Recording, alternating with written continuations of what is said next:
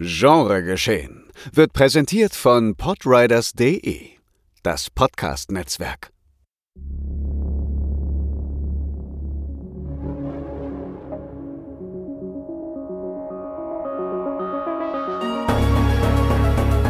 Genregeschehen. Der Podcast über den unkonventionellen Film. Mit Daniel Schröckert, André Hecker und Tino Hahn.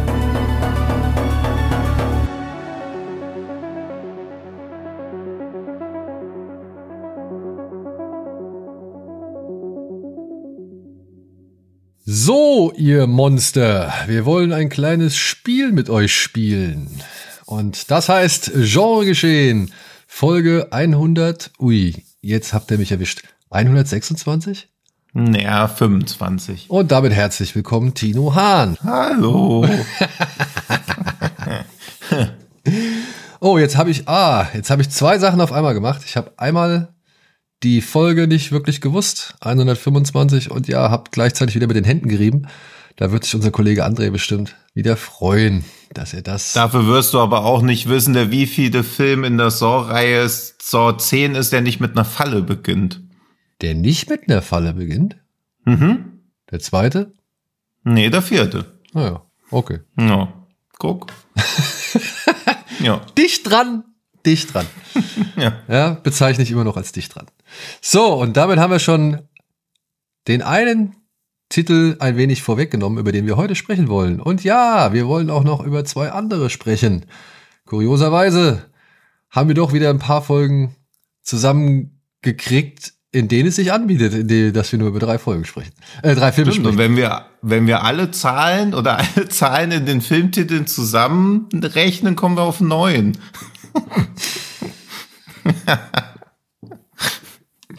ja, so, da dürft ihr jetzt erstmal drüber nachdenken. Ja. Anja musste auch ganz kurz. Ganz kurz, weil in dem ja. einen Titel kommen ja gar keine Zahlen vor. So. Ja.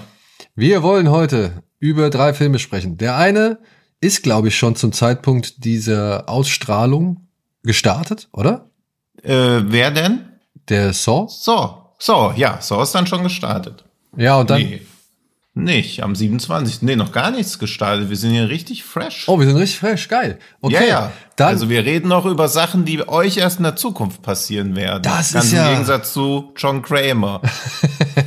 das ist ja richtig cool. Ja, wir reden über Saw X. Ja. Wir reden über Umberto Ecos, also beziehungsweise die Verfilmung von Umberto, Umberto Ecos Roman Der Name der Rose. Und wir reden über Godzilla Minus One. Aber starten wollen wir natürlich ja mit dem ältesten. Nee, Quatsch mit dem höchsten Teil einer irgendwie Serie. Was erzähle ich Ja, da würde ich jetzt mit Godzilla Minus One nicht gegenhalten wollen. Ja, okay. Ja. Ah, okay. Ja, äh, also, es, ist, es ist spät am Abend, glaub, es tut mir leid, es ist für mich auch schon die sechste Stunde. Ich bin ja. nicht mehr äh, geistig auf der allzu höchsten Höhe. Aber ja, wir wollen über Saw X sprechen, der jetzt im Kino erscheint. Ein Film, ich muss ehrlich sagen, an den hätte ich jetzt nicht unbedingt mehr gedacht oder geglaubt. So. Nach. Geglaubt im Sinne von, dass er kommt? Ja, oder dass er, dass er kommt. Oder dass er, na, wie sage ich es, besser geworden als erwartet ist? Ähm, Wobei doch. das noch to discuss ist, ja, wahrscheinlich. Das müssen wir, ja, das müssen wir diskutieren, aber beziehungsweise nee, ich hätte nicht nach Spiral gedacht, dass sie die, dass sie die Marke nochmal anfassen. Also nicht so schnell. Hm. Also. Das hätte ich auch nicht gedacht. Und auch mit dieser, also eigentlich wird ja so getan, als ob Spiral nicht existiert, was ja so ein Kniff ist, der häufiger in letzter Zeit so stattfindet, wenn man irgendwo eine Fortsetzung hat, wo man merkt, pff, irgendwie hat die nicht so ganz funktioniert, tun wir einfach mit der nächsten Fortsetzung so, als ob die nicht existiert oder wir negieren die Sachen, wobei Saw X es eigentlich ja ganz clever macht, weil er eigentlich, eigentlich ist das Saw 2, weil er zwischen Saw 1 und Saw 3 spielt und das tut ihm eigentlich ganz gut, dieser Rückschritt, zeitliche zumindest. Ja, gut, das hätte ich jetzt vielleicht noch mal als ähm, eventuelle Warnung vorweg geschickt, weil es gibt ja Leute, die wollen sich vielleicht gar nicht irgendwie auf diesen Film einlassen. Also völlig. Ja, aber wenn man mehr als zwei Saw-Filme gesehen hat und man hört, okay, John Kramer spielt die Hauptrolle, dann kann man es zeitlich ja schon ganz gut einordnen. Das wohl wahr. Also Fans der Serie wird es also, nicht überraschen, äh, was eigentlich der ja. Kniff dieses Films ist. Ich weiß nicht, ob das so intelligent ist, sondern oder oder ob das irgendwie nicht vielleicht am Ende doch verwirrend ist. Aber gut, es ist wie es ist. Es wird halt auch nie wirklich erwähnt, wann das spielt. Doch. Ich. Also weißt du, weißt du, wo es erwähnt wird? Also weißt ja, du? ich also ich weiß es, aber das ist ja eigentlich schon ein relativ großer Spoiler, finde ich. Nee, also was ich jetzt Find's sage, nicht? was ich jetzt, was, okay. was ich ja. jetzt sagen würde, wäre in der offiziellen Inhaltsangabe. Ach so, ja gut, dann feuer mal ab. Ja. ja. Ähm, die heißt oder beziehungsweise die besagt nämlich wirklich zwischen den Ereignissen von Saw 1 und 2 begibt sich John Kramer nach Mexiko, um sich einer experimentellen medizinischen Behandlung zu unterziehen. Die Hoffnung auf eine Wunderheilung treibt ihn an. Doch stattdessen entdeckt er, dass die gesamte Operation ein teuflischer Betrug ist. Mit einem neuen Ziel vor Augen kehrt der berüchtigte Serienmörder zu seiner Arbeit zurück. Er dreht den Spieß um und zieht die Betrüger auf seine ganz eigene hinterhältige und raffinierte Art zur Rechenschaft. Ja, und woran erkennen wir, dass er in Mexiko ist? Am also Geldfilter. Einen, natürlich gesagt wird, aber natürlich, also Sicario war an weißen Knabe gegen. Dass da 2023 immer noch so ein Filter drüber geknallt wird. Und übrigens kriegt er in Saw 6 auch von der Krankenkasse nämlich verneint, dass die Kosten übernommen werden für so ein experimentelles Treatment. Da wäre es noch nach Norwegen gegangen. Also, also, diese, diesen Kniff, dass er sich irgendwie operieren lässt oder so einem experimentellen Krebstreatment unterziehen, das war bei Saw 6 auch schon mal ganz kurz angedacht. Ich weiß nicht, ob sie es da nochmal aufgegriffen haben und gedacht haben, ach, das wäre doch ganz geil, oder ob das in Saw 6 nur so ein bisschen so ein so eine Sozialkritik sein soll, dass doch dem armen John Kramer nicht geholfen wird. Naja, jetzt ähm, vielleicht, ich meine, Kevin Greutert, der Regisseur, ähm, mhm. war auch der Regisseur von Saw 6 und 7. Mhm. Ja, und natürlich hat er vorher halt ziemlich viel Schnittarbeit für die äh, bisherigen Saw-Filme geleistet, beziehungsweise er ist halt schon einer der prägenden Köpfe hinter der ganzen Serie, meiner Ansicht nach. Mhm.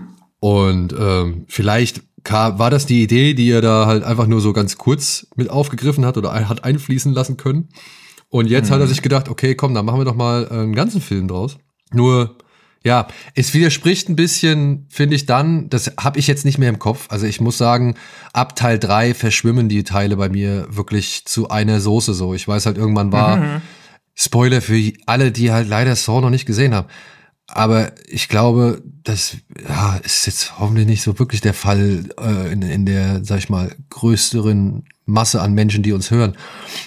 Ja, die werden ja aber auch nicht mit Saw 10 anfangen. Also dann, dann frage ich mich, warum ihr gerade zuhört. Ja, gut, weil sie vielleicht was über die anderen beiden Filme wissen wollen. Ja, eben. Dann, dann muss halt die, die Titelmarke anges... Oder man hat es eh, bis man die anderen neuen wieder geguckt hat, hat man den zehnten, also... Ja, also ich, ich, ich sag einfach mal jetzt ab... Ja, sag aber, ja. Spoiler, kleiner Spoiler, ja. Es ist ja irgendwann mhm. halt Fakt, äh, auch, dass äh, nicht mehr John Kramer irgendwie die ganzen Sachen verübt, sondern halt eben auch dieser Polizist, ja, der äh, dann die Sache übernimmt und dann halt letztendlich gejagt wird oder versucht, irgendwie Leute noch zu jagen und zur Strecke zu bringen. Ähm, ich bin dann halt irgendwann bei diesem Jigsaw-Film bin ich ausgestiegen. Ich habe dann halt den, das ist der einzige, den ich bislang nicht geguckt habe.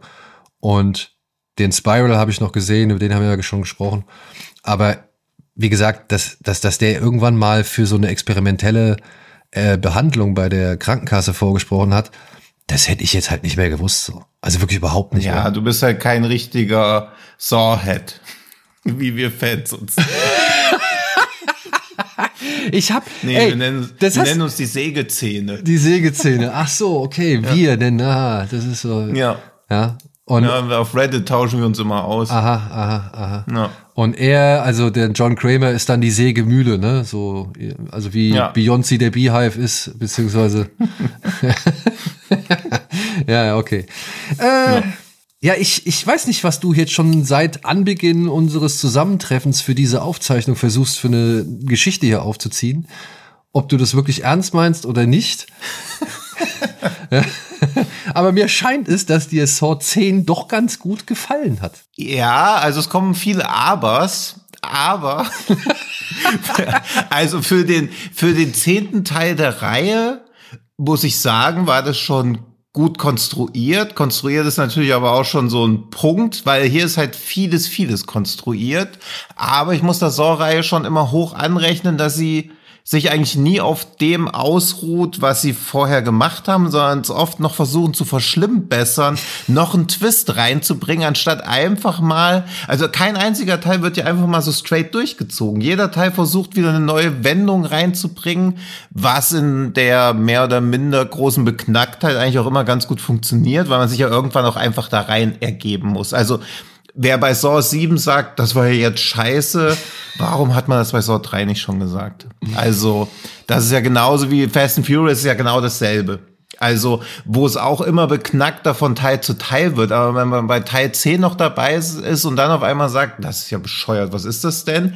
Uns vorher nicht schon bescheuert fand, das finde ich wiederum bescheuert.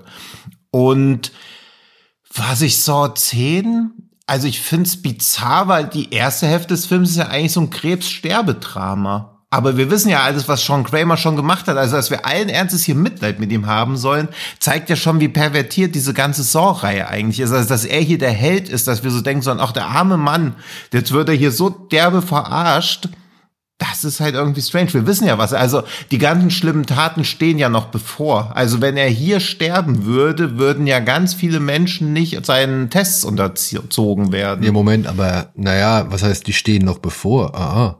Der, der hat ja schon eine ganze Reihe von Sachen gemacht. Wir sehen ja schon. Ja, ja, also er hat es in die Wege geleitet und so, ja, also quasi vorprogrammiert. Naja, aber äh, auch jetzt hier, ne, ähm, ich weiß nicht, verraten das die Trailer schon? Wer in dem Film alles auftaucht und mitspielt? Also, in dem? Ja, nee. Also nicht. Ach doch, doch, ja, ja. Äh, sie wird sogar sehr prominent am Ende gezeigt, wo ich mir auch so dachte, das ist irgendwie unnötig, sie jetzt schon im Trailer zu verpulvern. Ja, aber die Sache ist ja die, es ist ja, wenn er überhaupt, also die Überraschung ist ja eigentlich nur, dass sie es halt auch geschafft haben, sie nochmal in den Cast mit reinzuholen. Mhm. Ja. Die Tatsache, dass sie Teil der Geschichte ist, wir reden von, wie heißt sie, Shawnee Smith, ne? Mhm, ja. Ja dass sie Teil der Geschichte ist, ist ja jetzt zu, zu dem Zeitpunkt schon, also wir wissen, also Saw-Fans wissen das ja, dass das so gesehen schon zur Timeline passt. Ja, ja, dass Amanda auftauchen muss, ist eigentlich ja nahezu beschlossene Sache. Also sie ist jetzt so man denkt im Film so, ah, aber nicht so, oh, oh, das hätte ich jetzt nicht gedacht, sondern so, aha, okay. Ja. Also es ist nahezu sicher, es wäre eine recht große Enttäuschung. Und das ist halt gewesen. das Ding. Der große Aha-Effekt, wie damals, als es zum ersten Mal enthüllt worden ist, dass sie auf John Kramers Seite steht, der ist halt ja mhm. einfach nicht mehr vorhanden. Ja. Nee. Es ist halt einfach nur, okay, sie ist halt auch da, trägt die beschissenste Frisur aller Zeiten. Ja, also das, also man soll sich, also es ist ein Film, deswegen darf man sich auch über das Erscheinungsbild von allen Personen lustig machen, aber das ist halt echt. Nee, also, also das ist ja, also wirklich, es gibt einen Unterschied zwischen jemand will, soll im Film bewusst scheiße oder schlimm oder sonst irgendwas ja, oder komisch ja. aussehen so und etwas sieht halt, sag ich mal, einfach nicht gut aus, um jemanden komisch aussehen zu lassen. Und diese ja. Perücke, die sie da auf hat, das sieht einfach nicht gut aus, beziehungsweise. Ich check's auch null, was das soll. Also, also. Und selbst wenn es wirklich so sein soll, dass die Figur, die Filmfigur diese Frisur so angeordnet hat, wie sie sie an, wie wir sie sie angeordnet vorfinden. Ja. sieht's trotzdem schlecht aus. Also es sieht ja, trotzdem also es zieht halt locker 30 IQ ab. Also sie sieht gar nicht mehr aus wie die, ja, wie die rechte Hand von einem Größenwahnsinnigen und auf eine perfide Art und Weise genialen Psychopathen aus, sondern einfach wie so ein Seppel. Ja. Also es tut mir halt echt leid, aber es ist so. Und ich fand es auch distracting und ich finde, nach einer Zeit kann ich vieles irgendwie in Kauf nehmen, aber diese Frisur hat mich wirklich von Anfang bis Ende irritiert. Ja, ich habe auch nicht so wirklich verstanden, warum sie den Film erstmal, ja, gut eine halbe Stunde, würde ich sagen, so aufziehen, wie sie ihn aufziehen. Hm. Ja, gut, Stunde war ein bisschen übertrieben, halbe Stunde, aber schon lang. Ja, also. also ich würde auch sagen, es dauert so, keine Ahnung, zwischen 30 und 45 Minuten. Irgendwo da, hm. sag ich mal, ja. da fängt der Film dann ja eigentlich das an zu sein, weswegen man sich einen Saw-Film anschaut. So. Mhm. Und vorher habe ich mich aber auch gefragt, warum? Weil wir wissen ja eigentlich schon, ob der Motivation von John Kramer beziehungsweise was die Motivation, wodurch die genährt worden ist, weil er ja schon im ersten Teil, sag ich mal, klar macht, dass da mit seiner Gesundheit und mit seiner Krankheit mhm. Schindluder getrieben wurde, ähm, warum er das alles macht. So, also wir wissen ja, mhm. er fühlt sich ungerecht behandelt und lässt die Leute jetzt teilweise die Medizin schmecken, äh, die er schmecken musste, nur halt 20-fach verstärkt oder so. Ja. ja. Deswegen fand ich es merkwürdig, jetzt ihm noch mal eine Geschichte, sag ich mal, äh, zuzuschreiben, die irgendwie verständlich machen soll, warum er so ein, ja, keine Ahnung, Lebensbeeinflusser ist, sage ich jetzt mal.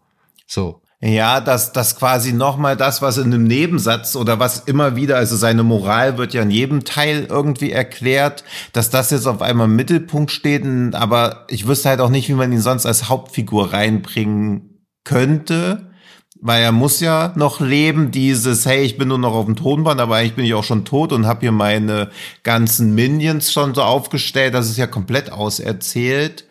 Aber die einzige Nuance, die ich hier spannend fand, war, wo dieser Pfleger das Geld stiehlt, beziehungsweise den Schmuck von dem Patienten und er dann im Kopf diese Falle durchspielt. Also natürlich war es auch wieder so ein bisschen cheesy, weil man natürlich dann so merkt, okay, auch ein Saw-Film, der so als Drama am Anfang herkommen will, muss erstmal eine Falle bringen, sonst springen die Leute gleich ab und dann ist es nur so eine, so ein Gehirngespinst. Aber ich fand so den Grundgedanken ganz cool, dass er sich immer vorstellt, was er mit den Leuten macht. Also, dass man halt so sieht, okay, er hat von Anfang an schon immer an so Fallen gearbeitet, immer wenn er jemand jemanden sieht, stellt er sich schon eine Falle dazu vor, wie wo er die Person dann reinpacken würde.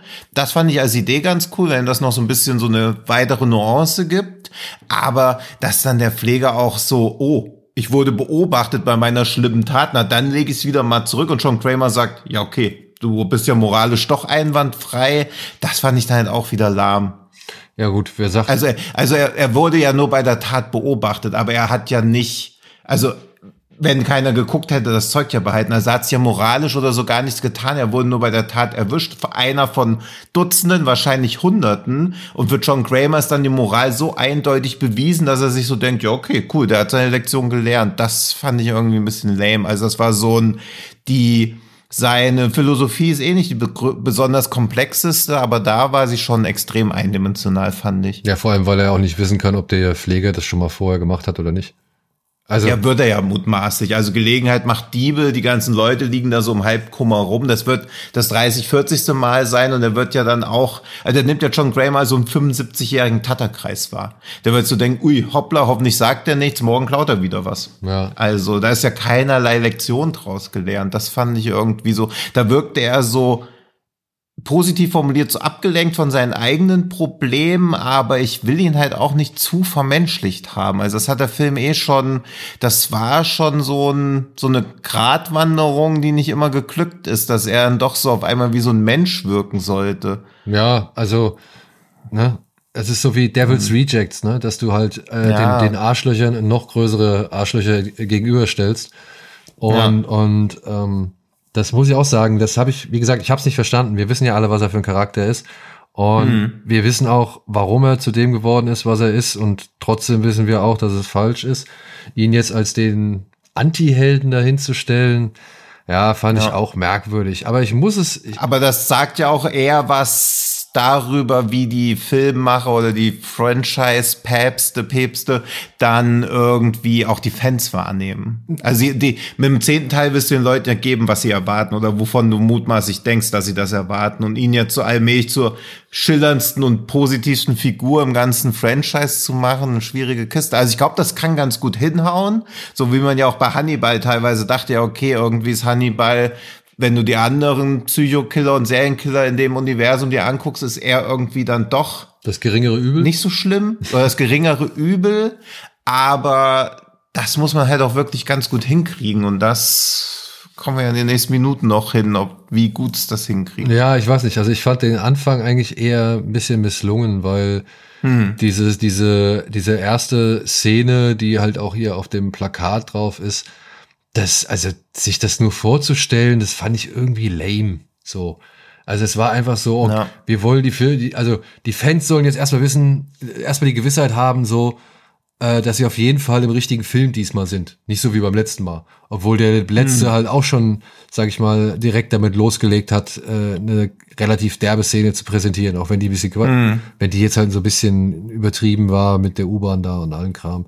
Ja. Aber das fand ich, das fand ich irgendwie, Ah, das weiß ich nicht. Das war echt nicht. Es war keine besonders krasse Falle, weil die eine Falle im Film fand ich schon wieder, wo ich so dachte, pff, Alter. Ja, also es ist, es ist eh immer so ein Ding, dass man auch so diese ganzen, wo immer so gesagt wird, oh, der Film ist so mega hart und so. Also so im Horrorbereich auch sowas so in den Nischen. Dann guckt man sich das an und denkt so krass. Und dann kommt einfach sowas wie Saw, was dann so auf Platz eins oder Platz zwei der Kinocharts landet und ist vom Ekelfaktor her in einzelnen Sequenzen halt nochmal allem überlegen irgendwie was jetzt nicht unbedingt positiv zu deuten ist, aber diese wir brauchen Knochenmark-Sequenz, das war schon also es hat mich schon geekelt. Ja, das muss ich auch sagen. Also ähm, wenn der Film dann halt wirklich das wird, weswegen man da reingehen als Fan, hm. ähm, weil er ja. halt dann wirklich die die A ähm, die Struktur annimmt von wegen Falle oder Falle wird erklärt, Typ windet sich aus der Falle raus oder eben halt nicht. Äh, Leute müssen bequatschen, wie sie jetzt hier da rauskommen. Eine nächste Falle geht los und so weiter und so fort bis zum Ende und dann kommt noch mal halt Ohoho, der große äh, Zaubertrick, dann ähm, macht der das meiner Ansicht nach tatsächlich fängt der stark an. Also nach dieser ersten halben Stunde fängt der stark an. Da waren, ich fand auch die schon mit der, mit diesen, was waren das? Drahtseile, Sägeblätter. Ja, ja, das fand ich auch eklig. Ja. Also das war, die war schon wieder arg konstruiert, weil man muss ja auch immer so, also John Kramer fliegt nach Mexiko zu so einer Behandlung und hat noch eine ganze Scheune voller Fallen im Gepäck. also das ist halt, wo man so denkt, ja, ey, naja, lass gut sein. Nein, man hat ja schon gesehen, wie er da saß und sich schon so Sachen überlegt hat und, und so ja, Sachen gut, aber, aufgemalt hat. Aber, also der, er hat ja, ja wohl schon länger irgendwie mit dem Thema zu tun. Und wir wissen ja bereits, dass er schon im ersten, also dass ein Teil davor gespielt hat. Wir sehen ja, glaube ich. Ja, ja, aber er hat, aber er hat ja gar keine Gründe, das Zeug mit nach Mexiko zu nehmen. Also er denkt ja, die Leute behandeln ihn, danach ist er gesund. Naja, aber dass er dann auf einmal das Dreirad und die Puppe mitgenommen hat, ja. ja gut, das, also das, was halt so in den Koffer reinpasst. Das war halt auch ein bisschen, obwohl ja, nur eine. Nee, man muss, nein, nein, nein, nein, man muss ja sagen, mhm.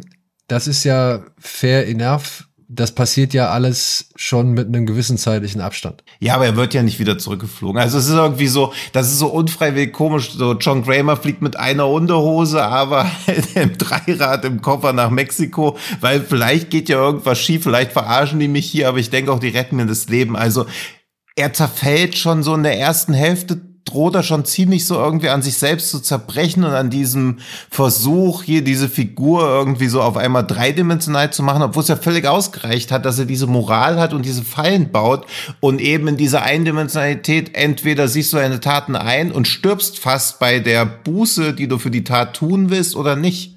Das hat ja gereicht, aber irgendwie nötigt es mir trotzdem Respekt ab, dass der zehnte Film jetzt der erste Film ist, wo er die Hauptrolle spielt. Also das hätten, glaube ich, nicht viele Franchises durchgehalten. Stell dir mal vor, jetzt Fast and Furious 10 wäre der erste Film gewesen, wo Vin Diesel die Hauptrolle spielt, wie die Filme davor ausgesehen hätten. Ja, da guckst du. Ja. Ist mir auch gerade aufgefallen, dass nicht so viel Sinn ergibt. aber hey, wir reden auch über Saw, dann muss auch nicht das, was wir sagen, Sinn ergeben.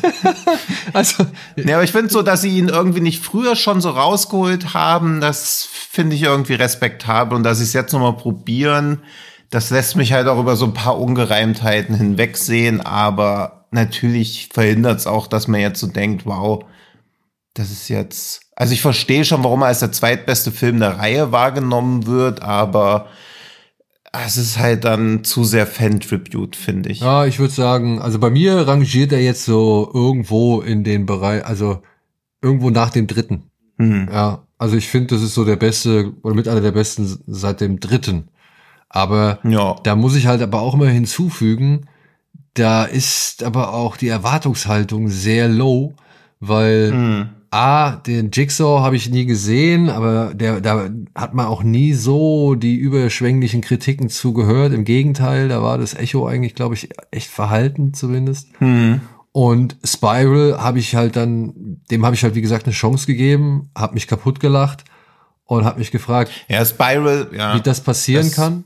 So. Hm. Und jetzt auf dem Nährboden kommt jetzt halt ein Saw 10 daher, der es natürlich schon dann auch ein bisschen leicht hat, äh, wieder zu punkten. Und er punktet ja. Also der punktet ja, ja sogar überraschend mehr, als ich es für möglich gehalten habe, weil ich muss sagen, so bis Saw, also bei Saw 7, da war bei mir aber auch die Luft raus, wo ich dann gedacht habe, so ja, jetzt, aber jetzt, jetzt langsam ist er echt mal genug so, ne? Also das ist ja alles wirklich immer nur eine Variation des Gleichen. Und hm. irgendwo ist jetzt einfach mal ja, der Elan weg, sich da so voll drauf einzulassen oder irgendwie da voll drauf abzugehen. So irgendwie hat das alles nicht mehr. Das war alles schon relativ vorhersehbar. Du wusstest irgendwie, wann was irgendwie enthüllt wird und dass es nicht irgendwie, dass es immer einer sein muss, von dem man halt irgendwie nicht unbedingt sofort denkt, dass er es ist und und so weiter und so fort. Und ähm, das Pferd wurde halt totgeritten. Und hm. ja, trotzdem. Spoiler. trotzdem muss ich auch sagen, ja. äh, war ich überrascht. Ich finde, der Film ist deutlich zu lang. Aber hm ähm, wenn es dann mal los. Aber halt am Anfang, ja. das ist ganz gut. Also nicht gegen Ende oder dass er sich, also wenn man die erste Dreiviertelstunde so durchgesessen hat und in Kauf nimmt, dass hier versucht wird, irgendwie Charaktere zu etablieren. Genau. Und dann aber muss ich sagen, dann geht das alles schon echt gut, zackig seinen Gang und halt eben auch mit sowohl den äh, visuellen visuell überzeugenden Härten, wie halt auch den, ja, gedanklichen Härten. Ne? Also ich fand, hm. also diese, das, was die Szene, die du vorhin schon angesprochen hast, die fand ich auch, ey, da habe ich echt gedacht, uh, also da war ich so wirklich so wieder so, uh, will ich eigentlich gar nicht, gar nicht hingucken, so, ja. Also das ist schon cool gemacht gewesen. Also was die da, also beziehungsweise die Idee fand ich echt krass. Was muss ja, und halt auch so hart und konsequent ausgespielt, ja. gar nicht so, weil bei Spiral war ja auch so ein bisschen das, ja, Problem klingt schon wieder so dumm, aber dass der Film ja relativ zimperlich war. Ja, auch noch, ja. Also, aber also da war halt ich fand, gar nichts. Also das, also ich glaube nach wie vor Spiral war ein ganz normaler Kopffilm, wo die einzige Idee, die Chris Rock dann hatte, zu sagen, ey, lass doch so tun, als ob es Saw ist. ja. Und das aber halt wirklich mit einem sehr, sehr unklugen Drehbuch, äh, muss ich hm. sagen. Ja, ey, ja. machen wir es kurz. Ja, ich, ich fand Saw wirklich, oder was, machen wir es kurz, aber kommen wir mal zum Punkt. Ich fand Saw überraschend noch, äh, ja, überraschend in Ordnung so, ja. Ja. Deswegen, also er hat, wie du schon sagst, den Vorteil gehabt, man hat wenig erwartet, aber probiert viel, das meiste haut hin. Das, was nicht so hinhaut, ist sowas, was man im Genrefilm eh oft so, wo man so denkt, ey, ihr wisst doch, dass es nicht hinhaut, warum macht ihr es dann trotzdem? Das nervt mich halt immer so ein bisschen, dass dann halt trotzdem immer wieder versucht wird, sowas hinzubiegen und auch dieses, was soll so ein scheiß Kind da drin? Also es ist doch dann auch wieder sofort klar, wie bei Evil Dead Rise, ein Kind ist am Start. Ja, das war's. Also hier wird dann wieder rumgemenschelt oder so. Kurz hat man noch so ein bisschen Hoffnung gehabt. Diese Blutfalle fand ich auch super. Ja, das sah visuell sah das geil aus, dieses, was war dieses Water Bloodboarding.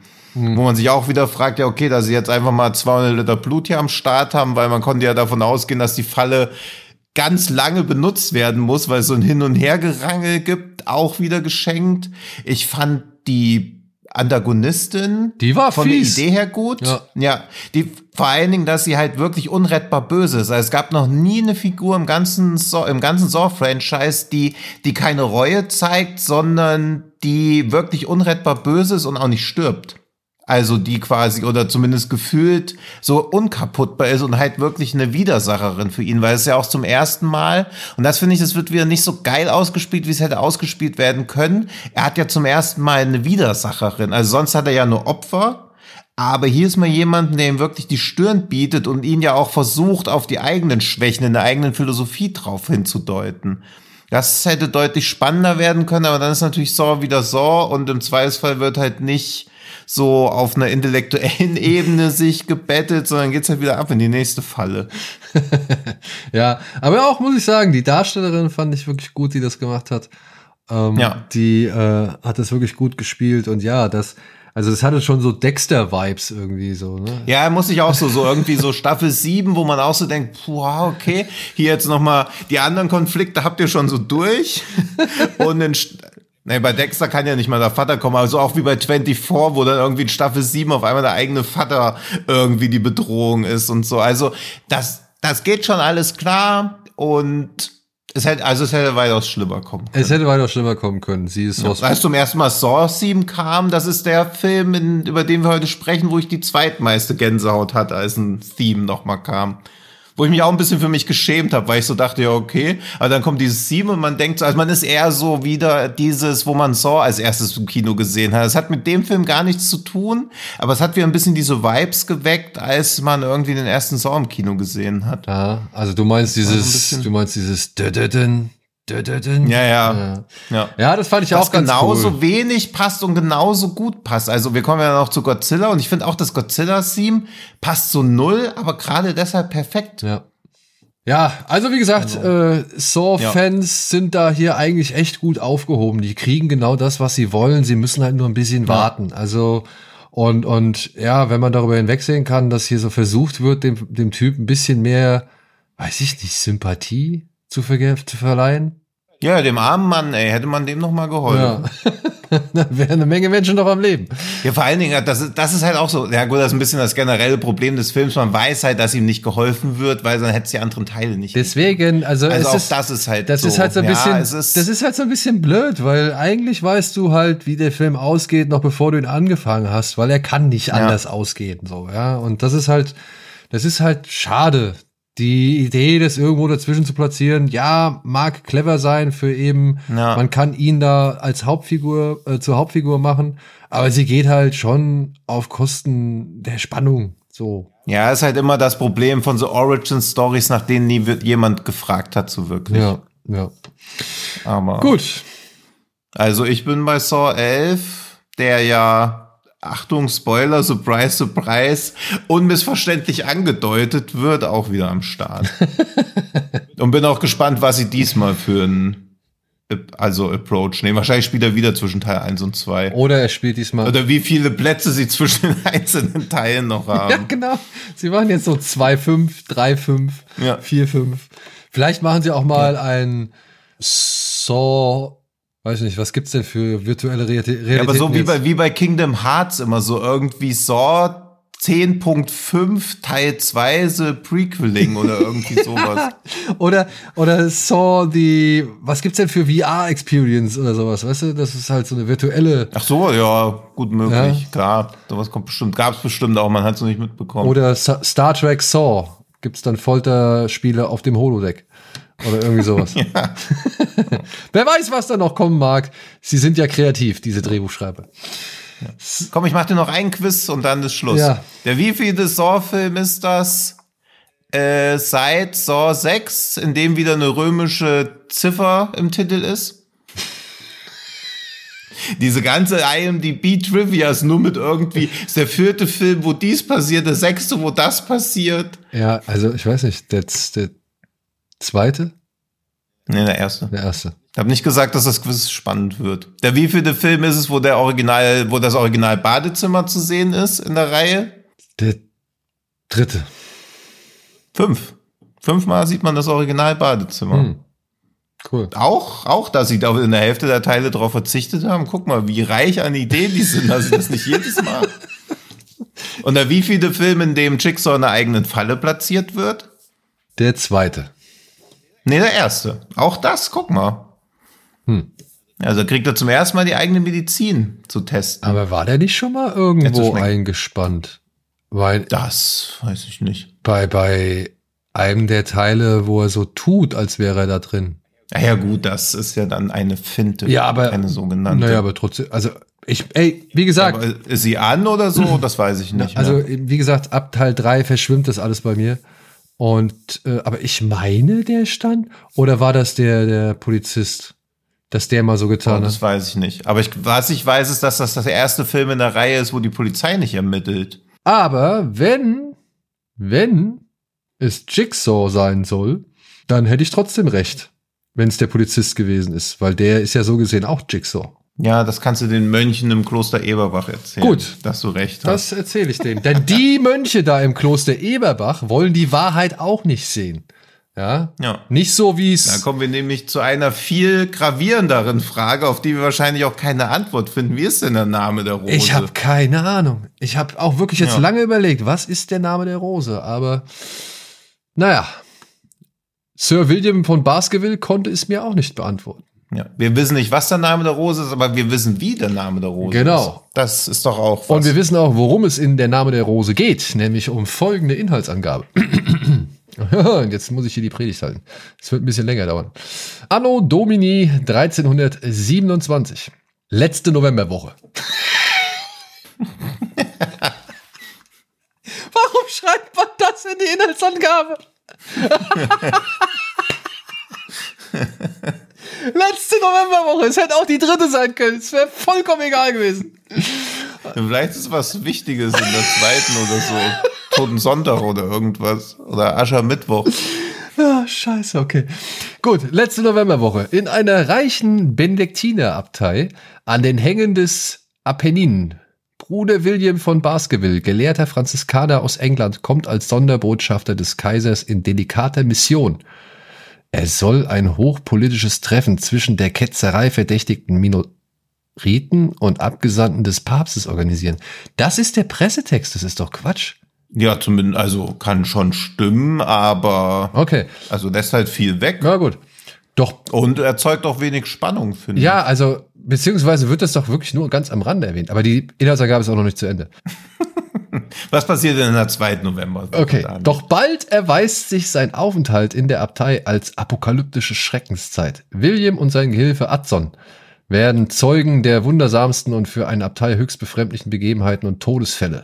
William wird vom Untersuchungsfieber gepackt. Weit mehr als der Streit zwischen Kaiser und Papst interessiert ihn die Entlarvung des Mörders und dringt dabei immer tiefer ein in die Geheimnisse der Abtei. Und er muss sich beeilen. Sein ärgster Widersacher, Bernardo Gui, ein erbarmungsloser Hexen- und Ketzerjäger, wähnt hinter den Vorfällen den Teufel am Werke und hat rasch seine Sündenböcke gefunden. Alter, Alter, Ja, das waren noch Zeiten. das, also wirklich, das ist eine abenteuerliche Inhaltsangabe, würde ich mal sagen, ja. Vor allem auch so mit den ganzen Kommas da drin. Und, und. ja, gut. Aber wir wissen immerhin, es ist die letzte Novemberwoche. Das ist auch das Einzige, was mir da geblieben ist. Und Anno Domini. Anno Domini. Das finde ich auch gut. Das sollte man mal häufiger wieder verwenden. Finde ich auch, ja. Sollte man echt mal sagen. Ähm, ja, ist eine Romanverfilmung, ein Weltbestseller, geschrieben von Umberto Eco und ja, verfilmt von Jean-Jacques Arnaud, unter anderem mit deutscher Hilfe von unserem ehemaligen Superproduzenten Bernd Eichinger. Und, wie Tino schon eben erwähnt hat, gedreht unter anderem ganz nah unserer alten Heimat, nämlich im Kloster Eberbach im Rheingau. Mhm. Und Da war ich, glaube ich, ein, zweimal. Also einmal auf jeden Fall. Ich glaube, ich war auch zweimal da. Aber natürlich ist das, also niemals Filmdrehorte besichtigen. Das ist immer eine Enttäuschung. ja, weil äh, man, man ja, sollte nicht meinen, dass alles, was man im Film sieht, wirklich da, da im Rheingau zu finden ist. Ja. Was, ich war auch ein bisschen enttäuscht, aber was soll man sagen? Man geht da sowieso teilweise hin mit der Schule oder sonst irgendwas. Ja, also es, es gibt immer irgendwie eine Gelegenheit, weshalb man mal irgendwann mal im Kloster Eberbach vorbeigeschaut hat. Und sei es ja. nur, Und immerhin hieß der 41. Abt im Kloster Eberbach auch Daniel. Naja. Und ich erzähle mal eine kleine Anekdote. Habe ich die schon mal erzählt? Wie, ähm, Das kann ich dir jetzt noch nicht okay, sagen. vom, vom, Trink ein bisschen Schwippschwapp, das wird André bestimmt gefallen. vom besten Kumpel meines Onkels.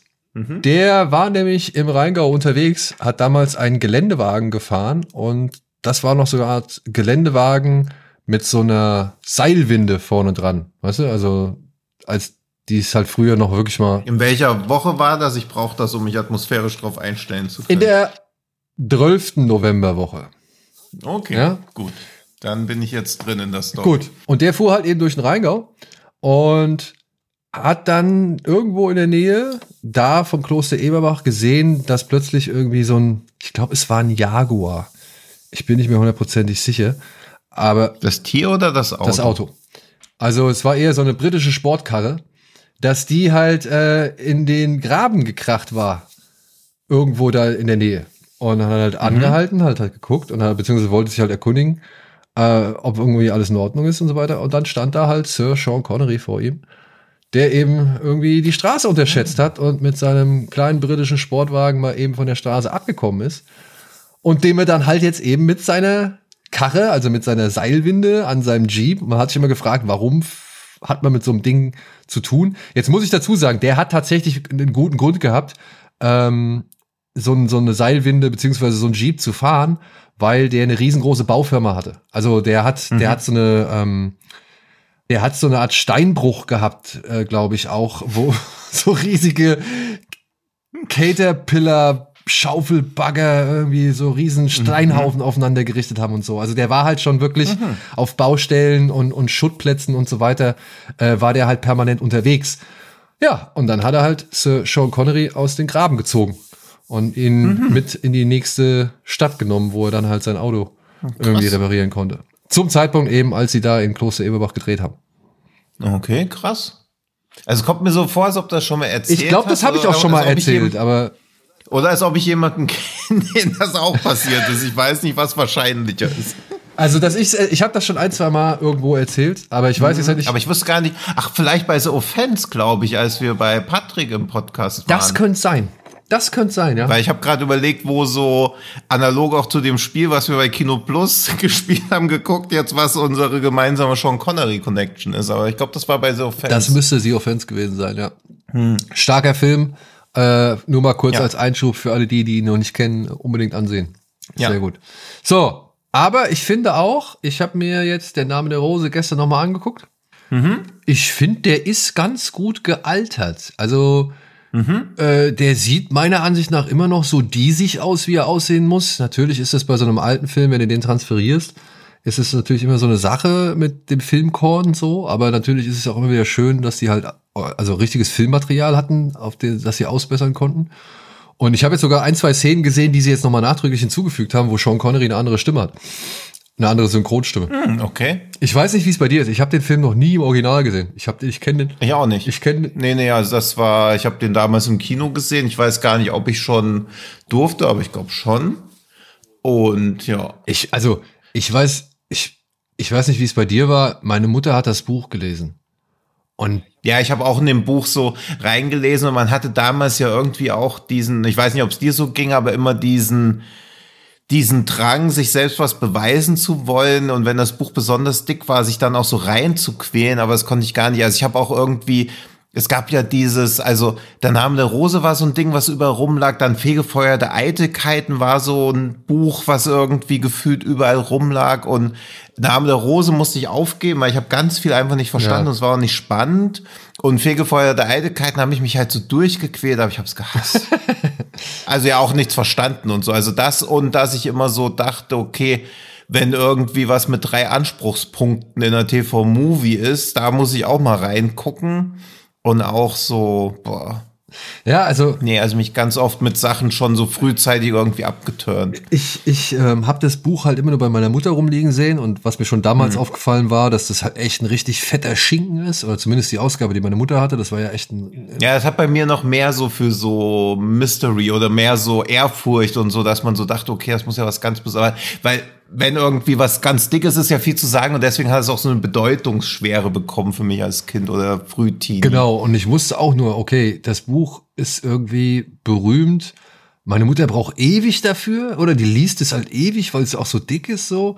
Und ich war halt mhm. halt da auch immer echt schon von abgeschreckt. Und wenn ich da mal auch genau wie du einmal so reingeguckt habe, habe ich irgendwie, was ich, einen halben Absatz gelesen und habe überhaupt nichts verstanden und habe gedacht, nee, äh, das ist nichts für mich. Aber auf den Film war ich trotzdem gespannt, weil das war für mich halt die Gelegenheit rauszufinden, ja, was ist denn da dran an dem Buch? So, mhm. ja, also warum haben das so viele Menschen gelesen? Warum war das auf so vielen Bestsellerlisten oder warum war das irgendwie bei mehreren Eltern zu Hause irgendwo im Schrank? So, oder bei, bei irgendwelchen mhm. Leuten im Schrank? Und ja, dann mit Sean Connery, ne, also mit Bond, das war schon cool. Plus noch seine alte Synchronstimme, die mhm. ich ja super finde. Also ich kann, also den Film, den Erfolg vom Film kann ich völlig verstehen, aber warum das Buch so einen krassen Erfolg hatte, das erschließt sich mir schon nicht so, weil ich glaube, da haben sich viele durchgequält, sich aber nicht getraut, irgendwas zu sagen. Und früher, also das ist eine These von mir, war es ja noch mehr so, dass wenn ein Buch erstmal so eine bestimmte Bekanntheit erreicht hatte, dass das dann ja auch einfach das Geburtstagsgeschenk und Weihnachtsgeschenk der Wahl war und du hattest gar keine Chance, du hast es bekommen, ob du wolltest oder ja, nicht. Ja, stimmt. Weil das jetzt so viele Leute Bock haben sich, also natürlich ist es so nach außen hin ein historischer Kriminalroman, aber es ist halt auch ein philosophisches Essay, es ist viel so mit der ganzen Epoche also. Ja gut, ich meine, ich finde es schon. Das hat Joe schon tough, tough Reading. Also ein reiner Unterhaltungsroman ist das bei weitem. Nee, aber Jean-Jacques Arnaud finde ich hat halt schon ein echt, ja, einen schönen Genrefilm eigentlich draus gemacht. Ja, es gibt ja, also Umberto Eco hat ja nur ein einziges Mal was dazu gesagt, was glaube ich immer ganz schlau ist. Also er hat so sinngemäß gesagt, okay, ich sage jetzt ein einziges Mal was im Leben, was zum Thema Film. Und dann hat er gemeint, ja, ist halt eine Interpretation von meinem Buch, was mit anderen Mitteln arbeiten muss, weil es ein anderes Medium ist. Und Arnaud selber hat gesagt, das ist eigentlich auch irgendwas, was nur noch den ursprünglichen Textinhalt erahnen lässt. Ja. Und dann hat Eko gemeint, ja, verstehe ich, kann ich aber akzeptieren. Ja. Also sind alle irgendwie happy damit. Wahrscheinlich wird Eko, man denkt immer, wo so Leute, die so Literaturnobelpreisnähe artig schreiben, machen sich nicht viel aus Geld, aber ich glaube, das hat ihm alles auch schon ganz gut getan. Denke ich auch. Ich meine, der Film, was also, hat er eingespielt? 77 Millionen oder so, ne? Hat aber auch eine Menge gekostet. Mhm. Aber ich muss sagen, ich, wie gesagt, der hat durch eben Bond, äh, durch, durch eben die Tatsache, dass ich diesen ganzen Roman eben nicht durcharbeiten muss, sondern das halt irgendwie als Film mhm. präsentiert kriege, hat der schon mein Interesse ja. gehabt. Und erstaunlicherweise, muss ich sagen, war das damals zu dem Zeitpunkt, als der Film erstmals rauskam. Ein Film, den auch echt viele so in meinem Alter, in meinem Jahrgang oder beziehungsweise so in meinem Umfeld irgendwie äh, äh von jungen Menschen äh, mitbekommen haben, so, ne? Also Azorn mhm. und so, das war irgendwie. Vielleicht war es die Sexszene, die dieser Film enthält, die damals ja auch für so ein bisschen Skandal gesorgt hat. Das stimmt, also Sexszene in Kombi mit Sean Connery und dieses, ja, dass das Buch überall rumlag und es gibt ja auch selbst, also eben weil das so ungewöhnlich war, dass auf einmal dieses Buch überall aufgetaucht ist, gibt es halt dazu auch Studien und die sagen halt auch aus, dass fast 50 Prozent der Leute durchs Marketing und die Berichterstattung, also dass sich das wie so selbst ja. Also, das, das muss man zu Hause liegen ja. haben, um irgendwie als, keine Ahnung, akzeptiert oder intelligent zu gelten. Ja, es gibt so ein paar von diesen Dingern, die sich so durchziehen. Dann gab es irgendwann gab es ja dieses Bildung, irgendwie alles, was man wissen muss. Also es gab immer mal solche, alle fünf Jahre, da war der Vorleser auf einmal so ein Der Ding. Medikus? Der Medikus, genau. Also es war auch so qualitativ sehr schwankend. Dann, also Umberto Eco war ja auch auf Covern irgendwie. Also das ist einer der wenigen Schriftsteller neben Stephen King, die man halt optisch gekannt hat ja. damals, finde ich. Also Tom Wolfe habe ich noch gekannt, aber auch nur weil er diesen weißen Hut oder immer so so so Gentleman-artig, Dandy-artig angezogen war, aber ansonsten hat man halt kaum zeitgenössische Schriftsteller vom Aussehen gekannt oder wenn dann halt nur von den Büchern, aber nicht aus der Berichterstattung. Ich glaube, das nächste Mal, dass irgendwas in meiner Wahrnehmung so krass war, war halt Frank Schätzing und Dan Brown, wo auch die Personen so irgendwie in den Mittelpunkt gezogen naja, wurden. Naja, ich würde sagen, ich würde noch einen nennen, aber der hat sich natürlich auch äh, sehr dagegen gewehrt, irgendwo in die Öffentlichkeit gezogen zu werden. Das war Michael Ende. Den Stimmt, ja. Äh, den habe ich halt natürlich durch, ich habe die unendliche Geschichte gelesen und auch den Film gesehen. Ja, stimmt, ja. Und, und dementsprechend, und Ende war ja nie wirklich glücklich über die Verfilmung. Auch übrigens, ne, Bernd mhm. Eichiger, wenn ich es noch richtig in Erinnerung habe. Mhm, mhm, ja. Und, und ähm, ja, der, der, den habe ich noch äh, sehr, sehr oft mal wahrgenommen, weil der auch, glaube ich, hier Momo ist doch auch von ihm, oder? Ist auch von ihm, ja. ja. Und bei Momo ist er ja auch hier und da noch mal in Erscheinung getreten, so. Das, das, also stimmt. Den, ja. den würde ich jetzt noch als Autoren nennen, der irgendwie schon mal ein bisschen auch in der medialen Wahrnehmung stattgefunden hat. So. Ja, ja, gerade und dadurch, dass wir beide ähnlich alt sind, haben wir es ja wahrscheinlich auch so ähnlich dann noch wahrgenommen, beziehungsweise war da die, die Medienvielfalt ja auch noch überschaubar. ja, deutlich, deutlich. Ja. ja.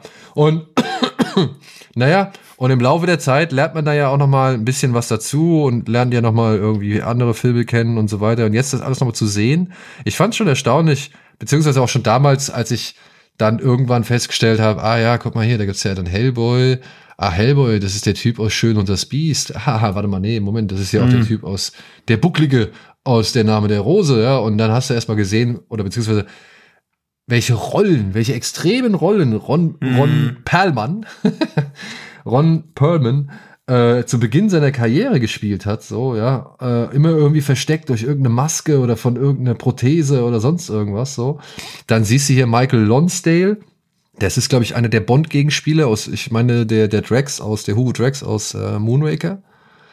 Mhm. Dann hast du noch den ein, den ein oder andere deutsche Nase noch mit dabei. Christian Slater, äh, cool, warte mal, den habe ich doch auch schon hier und da gesehen. Und, und, also nicht zu dem Zeitpunkt, aber den dann irgendwann später hat er dann ja auch seine Karriere gemacht, so. Äh, spätestens dann mit True Romans äh, nochmal einen großen Bekanntheitsgrad erreicht. Ja, und dann kommt noch hier F. Mary Abraham. Und den hatte ich ja sogar auch schon auf dem Schirm, eben durch äh, Mozart. Hm. Oder? Ah, ja, ja, stimmt, Oder? War, ja. war Amadeus, war Amadeus so. Amadeus, ja. Ja, Amadeus. Also, eigentlich schon auch wieder ein Cast, wo du merkst, oh, hier, das ist aber schon äh, ordentlich so. Und ich mag die Atmosphäre von dem Film. Ich äh, kann es nicht anders sagen. Ich finde diesen Dreck oder dieses, dieses, dieses Elend, was er da auch teilweise zeichnet und so, oder auch diese, hm. ah, wie, ich weiß nicht. Also ich habe mich jetzt beim, beim neueren Angucken gefragt, will Arnaud da einfach alles so zeigen, wie es ja damals seiner Meinung nach aussah? Oder macht er das auch teilweise schon? Ich meine, es gibt irgendwann diese Szene, wenn, wenn Christian Slater in dieses Dorf geht und sich dieses Mädel, mhm. mit dem er da Sex hatte, äh, zu Hause anschaut und dann sieht er, wie die sich da ent, ent, entlausen und so weiter und so fort. Mhm. Und der eine kriegt noch irgendwie Hühnerschiss ins Auge und was weiß ich. Und ich, ich habe mich halt irgendwie, und auch, auch bei den Mönchen geht's ja auch eigentlich relativ, hm. ja, wie soll man sagen, also es, es wirkt alles schon, schon ein bisschen auch dick aufgetragen an Ekel oder, ja. oder, oder an, an, an, an Widerlichkeit, so, weißt du? Ich glaube, das ist schon so sein Ding gewesen. Also Arnaud hat ja davor, diesen am Anfang war das Feuer gemacht und der ist ja auch sehr. Ha. Also ich war jetzt in der, im Neandertal nicht direkt dabei in der Steinzeit, aber der ist ja auch sehr erdig und da wurde ja eine eigene Sprache für konstruiert und der ist ja quasi, also war einfach gesagt, am Anfang das Feuer die ersten 30 Minuten von 2001 auf zwei Stunden ausgerollt. Und das war auch, wo man schon so, also ich habe den damals gesehen, dann das leider war das zu früh, als ich den gesehen habe, so mit zwölf oder so, wo ich halt so dachte, ey, hier muss doch mal irgendwie was abgehen und so. Und leider war es aber nur so, dass die, dass die Neandertaler gezeigt wurden und es kamen keine Saurier und sonst gar nichts, sondern es war halt einfach nur so ein, ja, also der Großteil des Films besteht daraus, nicht im Schlamm zu versinken. Ja, ja. ja. Also ja, ich meine, einen gewissen auch wieder mit Ron Perlman. Einen gewissen realistischen Anspruch, ne? Wie gesagt, den, hm. den will ich dem Film ja gar nicht. Also der Film versucht ja, also Namen der Rose, wie halt auch, na, wie heißt er? Äh, am Anfang, am war, Anfang das war das Feuer. Äh, der, der versucht ja halt schon irgendwie so ein bisschen weg von irgendwie der, der Hollywood-Künstlichkeit zu gehen. Und es ist, also mhm. also man, man, man merkt ja einfach deutlich, dass es eher ein europäischer Film ist. Und ja, er war ja auch nie in dieser Hollywood-Künstlichkeit gefangen oder so. Ich glaube nur irgendwie, dass man bei der Name der Rose durch die Besetzung oder auch durch den Aufwand irgendwie denkt, dass das so ein Hollywood-Film ist, aber eigentlich ist das ja halt ein deutsch-französischer, zutiefst europäischer Film, der halt nur unterhaltsam ist. Und deswegen denkt man wahrscheinlich, dass er aus Hollywood stammen müsste, weil er halt viele so diese ja Elemente von einem Hollywood-Blockbuster hat, aber eigentlich versucht er ja schon, also eigentlich ist ja ein recht düsterer Thriller eigentlich. Er geht halt nur unglaublich gut rein, finde ich. Also es ist mir auch beim, beim nochmal schauen jetzt auch aufgefallen, dass, dass er eigentlich kaum Längen hat durch diese ja kaum verklausulierte Anlehnung an Sherlock, äh, an, an ja, doch, Sherlock Holmes, also äh, Christian Slater heißt ja auch Adson, also Edson wie, oder Watson. Mhm. und, und Sean Connery heißt William von Baskerville, also es ist nicht mal so ganz verklausuliert. Und das sind auch so diese typischen Sachen, dass Echo oft mit so Elementen von Trivialliteratur spielt, um dann halt wieder komplett so ins Postmoderne reinzugehen, aber für den Film. Also ich finde schon, dass Arnaud sehr genau wusste, was er von der Vorlage nehmen kann, worauf er sich fokussiert, weil diese ganzen Diskussionen um Religion und, und Glauben und ab wann Glaube zu dogmatisch würden, was irgendwelchen kirchlichen Doktrinen widerspricht, das hat er ja drin. Und vor allem, und, und das habe ich mich jetzt auch gefragt, was mir halt damals, als ich den zum ersten Mal gesehen habe als junger Mensch, das ist mir auch hm. null aufgefallen. Das, also das, das habe ich nicht wirklich, das habe ich jetzt nie, niemals so wahrgenommen, wie ich es jetzt wahrgenommen habe. Dafür war ich einfach mhm. viel zu jung und unerfahren. Dafür war das für mich einfach auch, ja, wie du sagst, ein düsterer Thriller, den ich halt mhm. auch vor allem deswegen genossen habe, weil da ja ein internationaler Weltstar äh, mit drin war. Weißt du? Also ja. du wusstest, ey, der war hier bei uns in Hessen, hat hier gedreht und hat einen Film gemacht, der ja. aussieht, als würde er aus Hollywood kommen, so, ja. Also das ist ja schon. Ja, und es hat halt auch so ein bisschen, also es ist kein Fantasy-Film, aber durch dieses, durch dieses Mittelalter, durch dieses Kloster-Setting, durch diese paar Szenen, so wo der Typ dann Kopf über dem Käse voller Schweineblut, also für mich war es auch fast schon wie so eine Fantasy-Verfilmung ja, irgendwie. Gebe ich dir auch recht. Also das hatte irgendwie etwas Magisches, ohne wirklich jemals auf Magie oder Übernatürliches zurückzugreifen, so. Und dass man halt auch nicht wusste, warum die sterben. Dann geht es um irgend so ein Buch. Also es ging ja auch um, also als Jugendlicher oder ich weiß nicht, wie alt werde ich denn gewesen als ich den gesehen habe, wahrscheinlich erst zehn oder zwölf. Und das war dann so, wo ich so dachte, es muss doch um was Größeres gehen. Was ist denn mit einem Buch? Also auch diese, diese, worum es dann eigentlich geht, also warum das Lachen nicht existieren darf, das ergreift man ja irgendwie gar nicht in der Gänze, sondern es war einfach so, okay, krass, das ist ein richtig weirdes Motiv irgendwie und das hat es noch mehr mit Mystery für mich irgendwie aufgeladen. Ja. Wobei ich mich jetzt halt, wie gesagt, bei der, bei der erneuten Betrachtung sind mir Dinge aufgefallen, mhm. also ganz, ganz oft, also so, mhm. die, sowohl die, die Homoerotik, also wie halt wie oft darauf angespielt wird, dass es da in der Kirche schon üblich ist, dass die Mönche miteinander irgendwelche amorösen Beziehungen führen. So. Mhm. Ja. Ja, das bleibt ja auch eigentlich im Film. Also so diese Sean Connery, Christian Slater Kombi, also es wirkt schon eher so Vater-Sohn oder so väterliche Gefühle. Aber auch das bleibt ja nicht so ganz klar, weil er könnte ja auch mit diesem Mädchen mitgehen, aber er entscheidet sich dann ja auch für William. Ja. Also auch das könnte irgendwie für die Vaterfigur, aber es könnte halt auch. Ja, und pass auf. Da andere Entscheidungen aber sein. Aber auch wie viel Dinge der Pädophilie da jetzt irgendwie mit drin waren, ne? Mhm. Also irgendwann, ja. zu Beginn des Films kommen sie ja zu diesem Mönch, der auf dem Boden der Kirche oder Abtei da liegt, der, der mhm. Franziskanerbruder, ja. der da auch gejagt wird und der sich die ganze Zeit irgendwo versteckt. Und der guckt sich ja dann irgendwann zusammen mit Christian Slater irgendwie die Statue der Maria an und streichelt ihn dann am Ende bevor die Szene, äh, Szenerie verlassen wird, streichelt er ihm so über den Hinterkopf. Und dann guckt er halt noch so zu ihm rüber und während Adson irgendwie nach oben guckt und die Kamera fährt so ein bisschen auf ihn ran, also und verharrt noch ein bisschen in dem Moment, wie er ihm den Hinterkopf streichelt so. Und sorry, aber das sind für mich inzwischen sind das Bilder wie von wegen hier da da herrscht ein Begehren vor, das nicht vorherrschen dürfte. So, hm. ja. Und das, ja. das fällt mir zwei, dreimal auf, weil dann ist ja noch dieser glatzköpfige, dicke Mönch, der guckt ja auch mhm. einmal so richtig lüstern zu Azorn rüber. Und über ja. den erfahren wir ja auch, dass er amoröse äh, Liebschaften zu dem einen oder anderen Mönch aus der äh, Abtei gehabt hat, so, ja. Mhm. Und ich habe mich jetzt ja. halt gefragt, was, was Echo, äh, Echo, was Arnaud damit jetzt irgendwie beabsichtigt, das zu zeigen. Soll es jetzt irgendwie die Kirche noch weiter ein bisschen in Frage stellen, also nicht ein bisschen, aber soll es weiter die Kirche in Frage stellen oder aufzeigen, wie, ja, wie soll man sagen, wie äh, korruptiert dieses System ähm, eigentlich auch ist? Oder ob das tatsächlich so eine Art Mitgefühl ist, dass man halt einfach das so zeigt, wie es ist, weil die waren halt einfach, ja, insofern der Tatsache gläubig oder treu, dass sie es halt eben unter sich gemacht haben, so, aber. Ja, und ja auch so ein bisschen diese Machtlosigkeit. Also Connery und Slater kommen dahin, um diesen Fall aufzulösen, aber sie wissen ja auch, ob sie jetzt den Fall auflösen oder nicht, sie können da wieder weg. Aber niemand von den Leuten, die da vor Ort sind, können. Genau, weg. und das. Also die, die Kinder sowieso nicht, weil sie komplett in der Obhut dieser Menschen sind und auch die anderen können ja nirgendwo weg, wollen vielleicht auch gar nicht weg. Aber sie sind ja die einzigen, die diesen Luxus haben, sich in diese Welt, also sie wirken ja auch nicht so, als ob sie na doch, ein bisschen wirken sie schon so, als ob sie so aus der Zukunft kommen. Oder aus der Zivilisation, dann dieses Kloster rein, wo man so denkt, also irgendwie wie ein Ort der Zuflucht und des Glaubens wirkt das ja auch alles. Nee, nicht. es wirkt.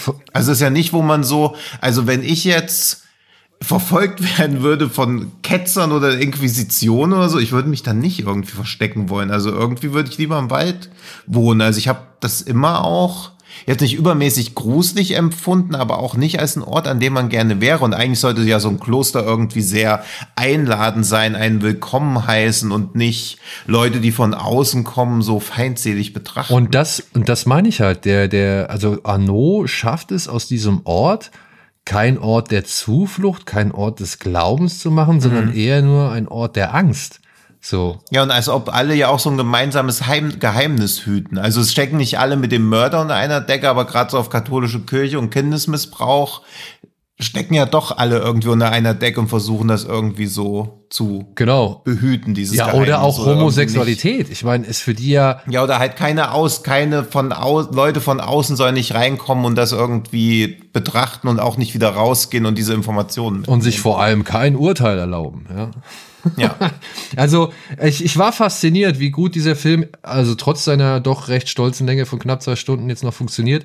Ich finde schon, er hat mhm. eine Phase, ähm, die finde ich schon ein bisschen zu lang. Das muss ich halt sagen, weil sie sind ja eigentlich echt schon ganz kurz vor der Lösung, äh, mhm. bis dann halt Bernardo Gui auf den Plan tritt oder mhm. halt im Kloster ankommt. Den Namen sagst du. Ja, ich finde den Namen cool. Weil er wird ja. da auch immer mit so viel Bedeutung gesagt. Bernardo Gui kommt. Ja, ich habe gehört. Ja, das mag ich aber auch so, wenn so erstmal eine Stunde irgendwie angekündigt wird, dass jemand kommt und dann kommt die Person erst. Das finde ich ganz geil, wenn so mit einem Namen schon so Angst und Schrecken oder halt so eine so eine Erwartungshaltung muss dann natürlich auch eingelöst werden, aber das mag ich auch. Aber ich finde, das macht F. Mary Abraham auch ganz gut. Also ich finde. Ja, ja, also wenn nur ein Name als Foreshadowing benutzt wird, gar keine irgendwie Erzählung oder so, sondern nur der Name, der muss schon mehr sagen oder so. Da kommt nicht irgendwie der Schlechter der Karpaten, wo man schon so denkt, ah, okay, sondern dann kommt Bernhard Ui und man denkt, ui, okay. Alle wissen Bescheid, wer hier kommt, nur ich noch nicht. What the fuck? Und das meine ich. Ja, und ähm, hm. ich finde aber schon, dieser ganze Inquisitionspart, der ist ein bisschen zu lang. Der, der streckt, sag ich mal, das Unvermeidbare eigentlich äh, nur noch ein, äh, oder zögert es nur noch hier raus. Ich denke mal, das war auch Bestandteil des Buches, der auf den mhm. Echo da irgendwie, äh, auf den Arnaud nicht verzichten wollte. Oder zumindest den auch irgendwas noch mit unterbringen sollte, weil ich denke mal, da fehlt schon eine ganze Menge. Wenn es mhm. heißt, der Film wird vor allem, also der Film bricht das Buch vor allem auf seinen Kriminalplot runter. Mhm. Aber ja, ist trotzdem, muss ich sagen, allein wie, wie flüssig so die ersten weiß ich nicht, 80 Minuten ungefähr vergehen. Ja, mhm. mit immer wieder neuen Spuren, neuen, und, und Arnaud baut ja sogar noch einmal so eine richtige Montage mit allen Hinweisen, die sie gefunden haben und, und äh, sag ich mal, zu, äh, mit allen Schlüssen, die sie ziehen, so richtig Hercule Poirot-mäßig, baut er doch mal äh, richtig schön mittendrin in diesem Film ein, so. Und da ist ja noch längst nicht alles geklärt. Das fand ich auch schon wieder cool. Also, ey, das Production Design die Kamera, diese geilen vernebelten und Licht, also nicht nur so ganz halbdurchlässigen Bilder. Also, das ist alles schon echt cool. Und, und Connery, ich weiß nicht, wie er im Original geklungen hat, aber mit seiner damaligen Synchronstimme ist perfekt. Ja, ich finde, Connery und Bruce Willis sind die Leute, die ihre Originalstimme lieber nicht haben. Oder halt eher, wo die Synchronstimme schon deutlich geiler ist. Das ist mir nämlich aufgefallen, als ich Split gesehen habe, wo ich dann so dachte, hä, wie redet der denn? Und äh, nicht Split, wie ist der danach? Der erste, wo Connery, na jedenfalls der M. Night Shyamalan-Film, der erste, wo Connery dann, äh, nicht Connery, sorry, Bruce Willis so. länger zu sehen war. Ähm, ähm Oh Gott, wie hieß der denn nochmal? Beast? Das sagt vieles über den Film, aber eh auch egal. Jedenfalls war es der, wo, den habe ich im Kino gesehen im Original. Dann dachte ich so, was hat denn Willis für eine komische Stimme? Und dann ist mir aufgefallen, dass das der erste Film war, wo ich Bruce Willis im Original habe sprechen hören, weil in diesem Zwischen, wo man von deutscher Synchro dann so auf Originalversion umgestiegen ist, liegt ja so ein Zeitraum von so 10, 15 Jahren und in dem Zeitraum hat er halt nichts gemacht. Wo ich so dachte, boah, das muss ich unbedingt sehen oder so oder im Original gucken. Und zwar der erste Film, wo ich so dachte, krass, das ist seine Stimme. Wie hieß der denn jetzt nochmal? Ja, weiß ich auch nicht. Ich google es mal. Ich merke schon, wie alle Zuhörenden gerade schon komplett die Augen verdrehen und sich vor Wut die Kehle aus dem Leib. Ey, ich habe den, ich war, ich war mit dem, ich war für den Film, war ich mit Andy in London, glaube ich. Den haben wir uns in London angeguckt. Ah. Jetzt, ey, verdammt. Unbreakable. Es ist auf Deutsch, es ist auf Deutsch heißt das Wort genauso, aber mit einem S weniger. Boah, jetzt, ey, das ist das, das ist ja echt hart, dieser ganze, so ein Blackout. Das ist aber wirklich, aber ich, ich, ich glaube, mir wäre es auch nicht eingefallen. Aber, aber es hat auch was mit der Figur zu tun, die im ersten Teil eine relativ große Rolle spielt. Tja. Und ihr dachtet schon, dass der Name der Rose mit zwei Stunden zu lang wäre. Wartet mal, wie lange das hier jetzt dauert. Pass auf, mir fällt das noch irgendwie. Ich hoffe, es fällt mir bis zum Ende dieser Folge noch ein. Ich würde sagen, wir machen an dieser Stelle einen äh, Break, beziehungsweise ja, ich ähm, würde, ja, machen wir gleich, aber ich möchte noch mein persönliches Bedauern oder meine, meine Trauer darüber zum Ausdruck bringen, dass Jean-Jacques Arnaud irgendwann auf einmal so komplett abgekackt ist. Weil ich fand, es war einer der vielversprechendsten Regisseure überhaupt. Der Name der Rose mega. Also am Anfang das Feuer war damals nicht so mega, finde ich inzwischen auch super. Dann der Bär war mega gut. Bär ist super. Also den Bär, den ja. finde ich ganz großartig. Den gucke ich auch immer wieder gerne. Den habe ich damals im ja. Kino gesehen, habe mich richtig geflasht. Ich auch. Dann der Liebhaber, diese Marguerite Duras-Verfilmung, mega gut. Sieben Jahre in Tibet, auch okay. Okay, okay. Ja, ja. Also es ist halt so ein, so ein Abenteuerfilm, äh, mit ein bisschen ernsterem Anstrich, aber ich muss mhm. sagen, ich, habe da immer gerne reingeseppt, beziehungsweise wenn ich über den gestolpert bin und der lief irgendwo, bin ich da bei dem schon immer gerne mal hängen geblieben ja. einfach. Ja, aber er hat's halt so hingekriegt, so diese Big-Budget, Blockbuster, epischen Unterhaltungsfilme zu machen, die sich nie zu lahmarschig irgendwie anfühlen. Auch Enemy at the Gates war kein mega geiler Film, Ey, aber auch aber der. Das ist für mich tatsächlich ein Guilty Pleasure, ne? Also ich mag hm. den echt. Ich finde den Vassili Zaitsev ja, ich, ich finde ihn auch gut, aber danach hat er dann noch so ein bisschen auch so, weiß nicht was, das war die inoffizielle Fortsetzung von der Bär mit diesen zwei Brüder. Ach, das. Aber der ist auch nicht verkehrt. Also wirklich nicht. Ja, ja, aber das, aber wo man schon so denkt, boah, du hast ja schon der Bär gemacht. Wieso ist denn jetzt fast 20 Jahre später das alles so viel? Mit zwei Tigern ist das, ne? Weniger gut. Ach, Tiger waren es, ja, stimmt, nicht Bären. Also ich glaube, es sind zwei Tiger. Und ja, und dann habe ich irgendwie auch gar nicht mal von ihm gesehen. Dann habe ich diesen Notre Dame-Film gesehen, einfach nur über das Feuer von Notre Dame mit so Feuerwehrleuten, wo man so denkt, okay, also ich verstehe schon, dass du als Franzose irgendwie, wenn das bedeutendste Bauwerk deines Landes brennt, da einen Film drüber machst, aber dass es einfach nur Feuerwehrmänner sind mutig und löschen ein Feuer ohne jegliche wie auch immer geartete Dramaturgie, das war schon enttäuschend. Und er hat noch diese Truth About the Harry Krubert Affair gemacht, so eine Miniserie, auch leider nicht gut. Aber auch mit Patrick Dempsey in der Hauptrolle, der mir, wo mir Thanksgiving auch wieder bestätigt hat, dass er leider kein Schauspieler ist, den ich gut finde. also, um es mal so zu formulieren, also der funktioniert für mich echt kaum. Ja, also wer jetzt der, der, der Schauspieler oder? Ja, Patrick Dempsey funktioniert okay. für mich nicht. Und jedenfalls hätte ich nicht gedacht, Jean Chagano, dass er irgendwie dann so abslidet und jetzt halt einfach so, ja, auch mehr oder weniger so bedeutungslose Filme macht, nachdem er ja irgendwie mit einem Oscar, besten Auslands-Oscar gestartet ist 1976, Name der Rose super erfolgreich. Oder ich weiß nicht mal, ob er super erfolgreich war. Er hat ja auch irgendwie das Budget locker gesprengt, aber ich glaube, das war schon ein Erfolg. Und ja, schade jedenfalls. Also ich habe so drei, vier Filme von ihm, die ich sehr, sehr gern sehe und die ich auch jetzt immer noch gut finde. Ja, geht mir ähnlich. Geht mir nicht. Und deswegen würde ich jetzt auch sagen, wenn ihr den Film noch nicht gesehen haben solltet, äh, gebt euch den gerne. Ja, stimmt. Warum reden wir überhaupt hier drüber? das haben wir, glaube ich, nämlich gar nicht erwähnt. Es gibt ja auch einen Grund, warum wir den scheinbar so random jetzt einfach so reingestreut genau, haben. Genau, der startet nämlich jetzt demnächst äh, in der Reihe Best of Cinema äh, von Studio Kanal. Wann ist es? Am 5.12. Am 5.12. Und soll ich noch kurz sagen, wer das, was der Name der Rose ist? Also es wird enttäuschend, ich spoilers gleich schon mal, dass jetzt kein Clou kommt, aber Echo hat selber gesagt, die Rose ist eine Symbolfigur von so vielfältiger Bedeutung, dass sie fast gar keine mehr hat. Ein Titel soll die Ideen verwirren und nicht ordnen. Ja, so. ich hatte auch im Hinterkopf, ja. dass das eigentlich eher so eine Art Rätsel ist, dass man ähm, offen lassen möchte, beziehungsweise das nicht so wirklich. Ja, es wird, also der Film lässt, deutet schon an, dass das namenlose Mädchen dem Adson dann irgendwie einen Korb gibt, dass sie die Rose sein soll, aber ich glaube, das ist auch so ein Zugeständnis ans Publikum, was ich sonst so denkt. Oder die dann auch so, ah ja, das, das ist bestimmt die Rose, die ja noch so am Ende noch so ein kleines Rätsel, so ein kleines Erfolgserlebnis für sich selber verbuchen wollen, indem der Film sie drauf hinstößt, sie aber so denken, ah, das alles selbst erarbeitet. Das kommt ja immer ganz gut beim Publikum an, wenn es sich schlau fühlen kann. Ja. Grüße an Noel. aber falls ihr jetzt am 5.12. nicht so wirklich Bock habt ja, auf, ähm, naja, wie soll man sagen, alte Männer in langen Roben und, und fiesen. Da guckt einen noch älteren Mann in Krebstherapie an. Nö, nö. Aber am 5.12. startet auch ja. außer der Reihe, beziehungsweise auch so als Sonder- oder limitierte Vorführung ah, okay. The First Slam Dunk. Ich weiß ja. nicht, vielleicht schaffen wir es ja mit der nächsten Aufga Ausgabe nochmal auf den hinzuweisen. Aber wir haben halt heute für, für heute schon einen japanischen Film. Aber nur als kleine ja. Information am 5.12. startet auch The First Slam Dunk im Kino und den sollte man sich auch nicht entgehen lassen. Also ist von mir auch eine Empfehlung. Ja, von mir auch ungesehen. Ja.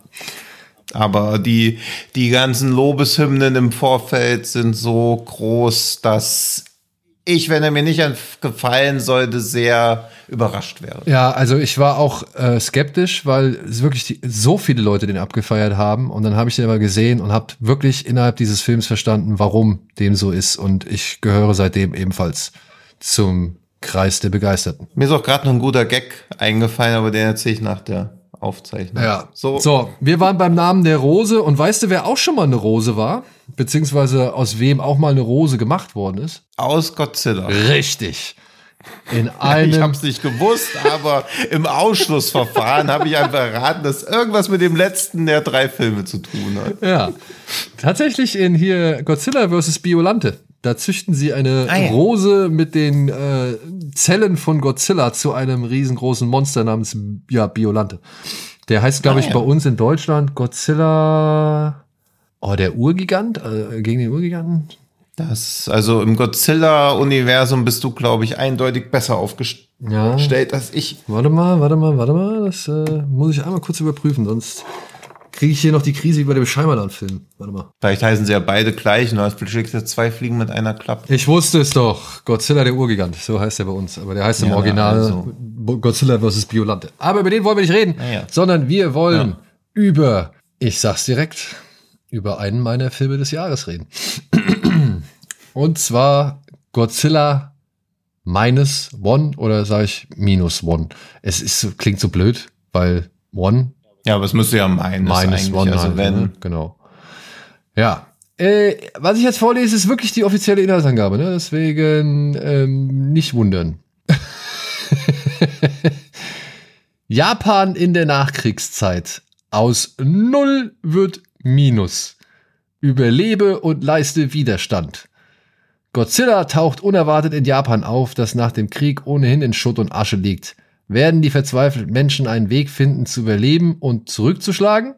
Fertig. Also das, ah, der Rest ist irgendwie Werbetext. In Kooperation mit Toho bringt die Peppermint Anime GmbH den neuen Kinofilm Godzilla Minus One im Vertrieb von 24 Bilder in die hiesigen Kinos und so weiter und so fort. So, mhm. ja, also das ist ein bisschen schade, denn es geht in diesem Film tatsächlich um einiges mehr.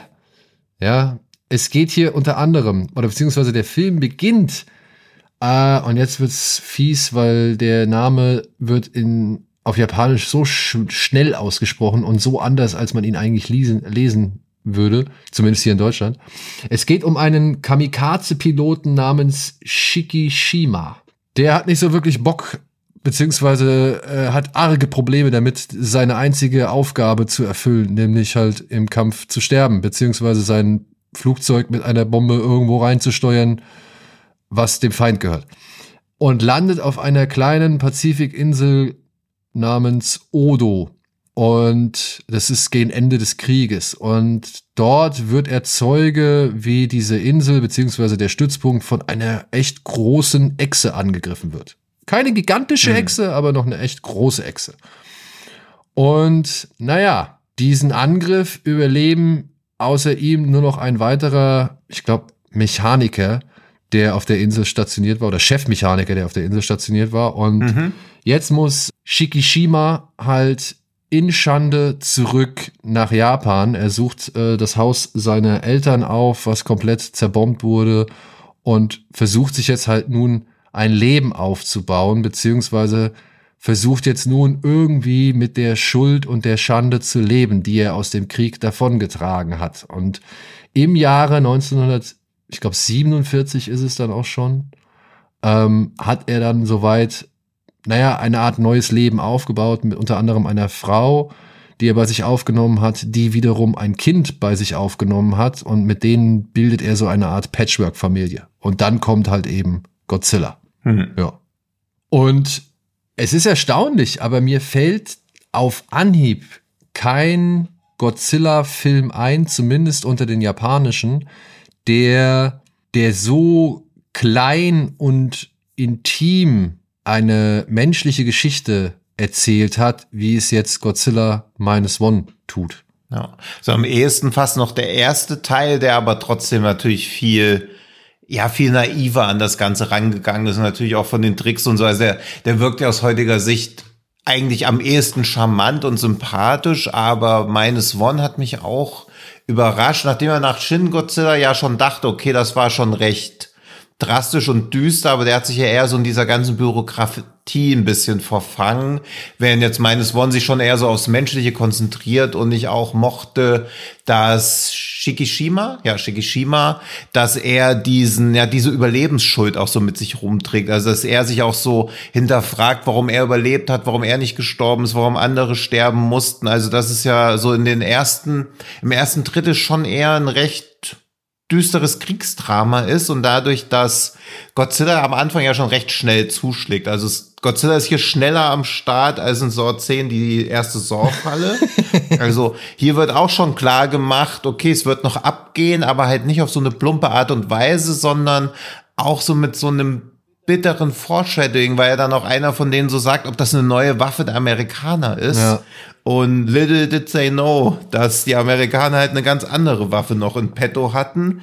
Also das war halt alles schon so traurig und auch dieses, dass er quasi ja eigentlich schon tot wäre, wenn er nicht diesen Kamikaze-Einsatz also quasi verweigert hätte und dass er dann später wieder nicht stirbt, also dass er quasi zweimal dem Tod von der Schippe springt, einmal absichtlich, indem er sich verweigert und dann ja auch noch von seinen Freunden getröst oder nicht Freunden, aber seinen Kameraden getröst wird, die dann so meinen, ist doch gut, wenn es auch Menschen wie dich gibt, die halt, wenn der Krieg schon so klar verloren ist, also da macht sich auch keine Illusion, dass der Krieg doch zu gewinnen sei an dem Zeitpunkt. Und das hat mir wirklich gut gefallen. Also die erste halbe Stunde ist stark. Also ich, also ich finde halt auch, da, da stecken so viele schöne Themen und Ideen drin. Ne? Also wir, erleben hm. ja Godzilla so gesehen in drei verschiedenen Stadien, glaube ich. Also der mhm. ist ja noch nicht mal ähm, in der Mitte des Films ist er ja, glaube ich, nicht, noch nicht komplett ausgewachsen oder noch nicht äh, in, der, in der kompletten Größe, in der er dann am Ende ist, so meine ich. Und dass diese Schuld, die mit, er mit sich rumträgt, symbolisch mit dem Monster wächst, weißt du?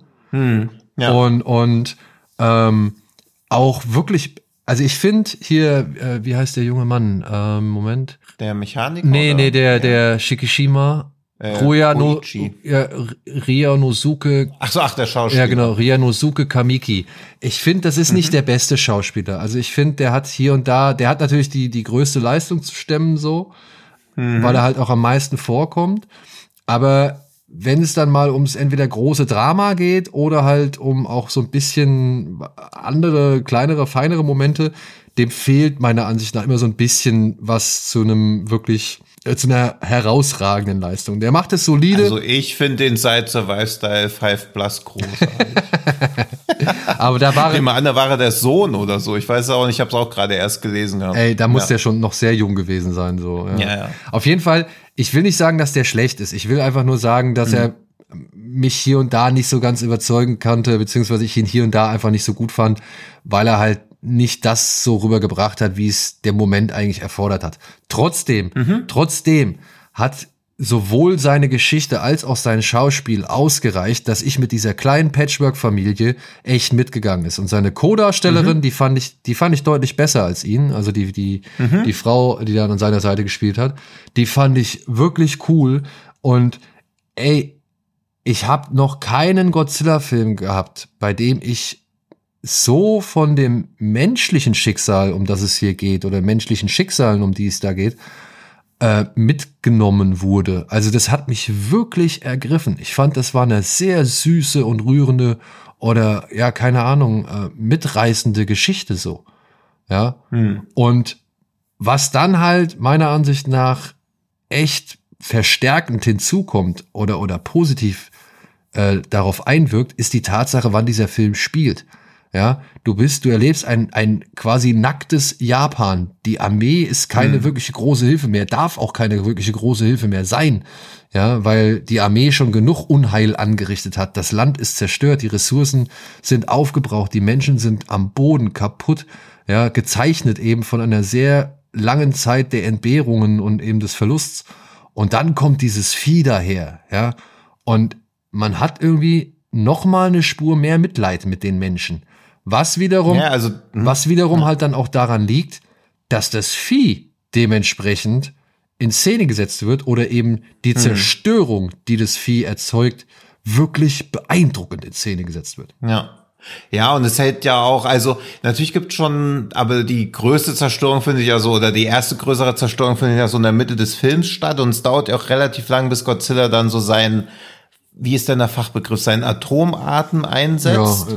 Und das ist halt 1947 nochmal eine ganz andere Ansicht. Also du siehst ja dann auch so in den, den Gesichtern der Passanten, die das halt so miterleben, wie ihnen halt so wirklich, also die Angst ins Gesicht geschrieben steht.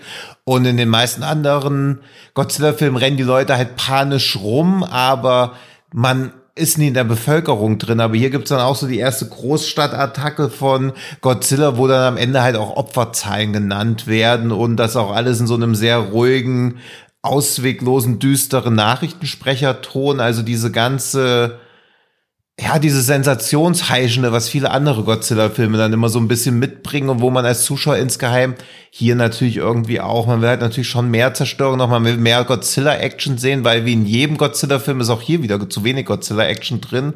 Aber das ist, glaube ich, auch immer so ein Fehler in der Anspruchshaltung. Ah, es ist schon viel, aber natürlich würde man am liebsten ihn einfach nur 90 Minuten rum rumzerstören sehen, aber dass man das hier nicht unbedingt will, ist halt auch eine Leistung, weil dass man in so einem ja, in einem Film, der halt wie das titelgebende Monster einfach heißt, nicht das Monster sehen will, sondern lieber sehen will, wie es einem gut geht. Ja. Das ist schon respektabel. Also das zeigt zum einen, dass sie dem Vieh nochmal eine neue, ja, eine, eine echt neue Form oder ein neues Dasein der Bedrohung gegeben haben. Hm. Dass sie es meiner Ansicht nach auch tricktechnisch, ja, es ist nicht alles. Mal hier, ist, mal hier und da war so ein paar Rauchwolken, Kacke hm. und, und, und äh, ich sag mal, das manchmal setzt sich das Vieh auch ein bisschen zu sehr von der Umgebung ab. Äh, Gerade wenn man so diese Füße sich anschaut, die sie jetzt auch hm. nochmal ein, ich ein bisschen. War da auch so, dass, dass ich so dachte, okay, Shin Godzilla sah teilweise irgendwie, aber der hatte auch ein in präsenteren Style oder so. Also jetzt, also Godzilla Minus One sieht auch toll aus, aber hat jetzt nicht so einen komplett uniken Style, finde ich. Also Shin Godzilla war schon erheblich deutlicher bemüht, irgendwie unique auszusehen, ja, finde ich. Aber das hat mich nicht so gestört. Also der Godzilla, die, die, die, das Design davon, das fand ich schon mächtig. Wie gesagt, mir sind die Füße aufgefallen. Das Design fand ich auch super, ja. ja. Die, mir sind halt die Füße aufgefallen, weil die so ein bisschen, ja, wie, wie so, wie so, ähm, Tarantino auch. wie so Raubtierpfoten, also noch mehr so, mhm. also da, das wirkte einfach mehr, als würde das Vieh irgendwie sich so abfedern, wenn du verstehst, was ich meine. Mhm. Ja? ja. Und früher waren diese Füße einfach platt auf dem Boden, so. Ich fand, er hat sich teilweise komisch bewegt, also wie Robocop. Ja, das mochte ich aber auch, dass er wie so ein, wie so ein, ja, wie so ein Kran oder so, oder so ein Bulldozer, also er war halt nichts grazil oder so, also er war halt einfach wie so eine Urgewalt. Ja, genau, halt also das, das Urgewaltige, das habe ich auch verspürt, beziehungsweise noch mal deutlicher verspürt, aber wenn er dann mal so gezeigt wurde, wie er so ein, zwei Schritte nach vorne macht, da, da wirkte er wirklich, mhm. wie für mich, als würde er halt den Robocop machen, so. Hm, ja. Das war so ein kleiner Kritikpunkt oder beziehungsweise das ist mir halt aufgefallen, das würde ich halt als Kritikpunkt bezeichnen. Aber hm. ey, wirklich, dass der Film es schafft, sowohl die Zerstörung, die er da zelebriert, dass man die genießt, eben halt zum Beispiel, wenn er das erste Mal sein Atomic Breath macht, ey, das ist so ein geiler Moment, wenn diese Zacken da ja. aus dem Rücken rauskommen und, und, und äh, dieser, dieser, wirklich, dieser Pilz da hochgeht, so ähm, da denkst du dir halt, ach du Scheiße, ja. Und gleichzeitig, ja, und das ist, das ist halt das Ding. Also du, du, ich finde, man kann es genießen und gleichzeitig kannst du dir denken, oh Mann, oh, wie fies, das tut mir jetzt aber echt leid für die Leute so. Also ich fand halt die Panik, ähm, fand ich echt cool, dass sie halt auch mal wieder so Szenen, ne? ich meine, der Film referenziert ja wirklich stark den allerersten Film. Und dass sie dann so Szenen machen, wie wenn er ja diese, mhm. diese, diese S-Bahn oder U-Bahn-Wagen nee, S-Bahn-Wagen würde ich jetzt sagen, ne? Oder Zugwaggons, wenn er die da so hochhebt. Ja, Zug, ja. Ähm, auch fand ich echt für japanische Verhältnisse eine ziemlich gut gemachte Szene. Mhm. Ja. Und, ja. und auch wieder so eine Szene, wo ich dachte, ach du Scheiße, ich möchte jetzt nicht in diesen Wagen stecken. So, also mir ging sowohl das menschliche Mitgefühl in dieser, in diesen Momenten einher, wie halt auch die Lust daran zu sehen, wie sie es in Szene gesetzt haben, dass dieses Vieh halt so einen ganzen Zug hochhebt und das irgendwie in zwei Hälften hm. bricht, so, ja. ja. Und, ey. Ja, uns wurde auch gut rausgezögert. Also man dachte halt schon so, okay, er hat schon alles gezeigt, was er kann und dann kommt ja erst diese Atomic Breath. Genau. Und das war ja noch nicht mal das Ende, ja. Also beziehungsweise, das ist ja erst nochmal so der, der große, der, der große, nee, einer von zwei großen Momenten in der Mitte des Films, würde ich sagen. Mhm. Wo wir halt auch da bei dem, jetzt sind wir bei dem Score, ne? Das erste Mal, wenn er dann halt mhm. halt in der Stadt auftaucht und der ja. Score einsetzt, oh, hab ich eine Gänsehaut bekommen. Mhm. Das war so ja. gut. Das war so gut. Ja, vor allem, weil dann auch die Kamera richtig schön an ihm hochfährt, so. Also hier ja. Regisseur ähm, Takashi Yamasaki. Takashi Yamasaki. Ey, wirklich mhm. hat's genau verstanden, wie man, wie man ja das, das, das, das Tier in Szene setzen muss und, und, und halt wirklich, wie man es würdigen muss, so. Und wie man es. Ja, da hätte eigentlich der Vorspann so Title Card reintroppen müssen ja. irgendwie. Also dafür ist der Film zu ernst, aber eigentlich wäre das so. Ja, das wäre schon ganz geil gewesen, wenn er da irgendwie ja. den Vorspann gemacht hätte. Aber es ist okay. Ist okay. Ja, ja, klar, klar. Ähm, aber trotzdem, ja, obwohl diese Szene da in der Stadt ist mit dem Godzilla-Theme, und das ist wirklich ein richtig geiler Moment, hat er es geschafft, vorher einen der für mich wirklich besten Momente innerhalb der gesamten Geschichte von Godzilla zu inszenieren. Und das ist, wenn sie, wenn, wenn, ähm, oh, Shikishima? Shikishima? Äh, Koichi heißt er jedenfalls mit Vornamen. Ich habe ja auch irgendwie, war er so oft mit dem Nachnamen. Shiki, Shikishi, ja, Shikishima. Shikishima. Wenn er als Minensucher mit den Jungs auf dem Ozean ist und sie sollen dieses Schiff da sich, äh, sie sollen da, also sie sind, wurden da hingeschickt, da rausgeschickt und dann taucht Godzilla auf. Mhm. Diese, wirklich diese Verfolgungsjagd mit dem Boot, wo Godzilla den hinterher schwimmt. Mhm. Ey, ich fand, das war eine richtig schöne Hommage an, an Jaws Mhm. Und gleichzeitig fand ich das so geil inszeniert. Ich fand, das war so mhm. eine coole Idee. Nach, weiß ich nicht, 37, 38, keine Ahnung wie viel Filmen und so und so viel Jahren habe ich so eine Szene noch in keinem Godzilla-Film gesehen. Und ich fand hm. das, ich fand das wirklich auch mit dem Verzicht auf Musik, fand ich das richtig, richtig gut. Also diese Szene hat mir allein durch die Inszenierung und die Ideen, die da drin stecken, äh, und dann halt auch mit der, äh, mit dem Ende dieser, dieser Verfolgungsjagd. Hm. Das hat mir eine Gänsehaut äh, über den Rücken, Rücken ja, äh, gejagt. So, ich fand das wirklich, ja. wirklich stark. Und das wirklich nach all dieser Zeit, wir haben schon so viel gesehen und Shin Godzilla war schon wirklich beeindruckend. Allein hm. eben, was du gesagt hast, ne, dass Shin Godzilla im Design eine ganze Menge verändert hat, aber auch den Atomic Breath nochmal auf eine neue Art interpretiert hat, so, ja. Und, und dann auch die Idee dahinter, ne, mit dem letzten Bild von Shin Godzilla, so. Das fand ich auch stark. Also da bin ich auch gespannt, hm. ob, ob Annie jemals wieder in die Gelegenheit kommt, da nochmal was zu machen, so. Aber ja, dass, dass Yamakasi das wirklich nach all den Jahren so einen Film hinkriegt, mit einem, ja, einen Film hinkriegt, der sowohl sich vor dem Original verbeugt und das Original, also mhm. die ganze Geschichte genauso ernst nimmt wie das Original, aber dann halt einen neuen Ansatz findet, diesen Ansatz als unter anderem menschliches Drama zu einem wirklich akzeptablen Level irgendwie ausspielt, plus noch eben echt richtig gute Kaiju oder eben Godzilla-Action mit da einbaut. Mhm. Ich zieh meinen Hut. Also wirklich, das ist, da, da kann der Film seine Schwächen haben und ja, der hat die, das will ich gar nicht abstreiten. Aber alles, was der Film stark macht, macht er so stark, dass ich hin und weg bin. Also wirklich, ich bin hin und weg. Mhm. Ja.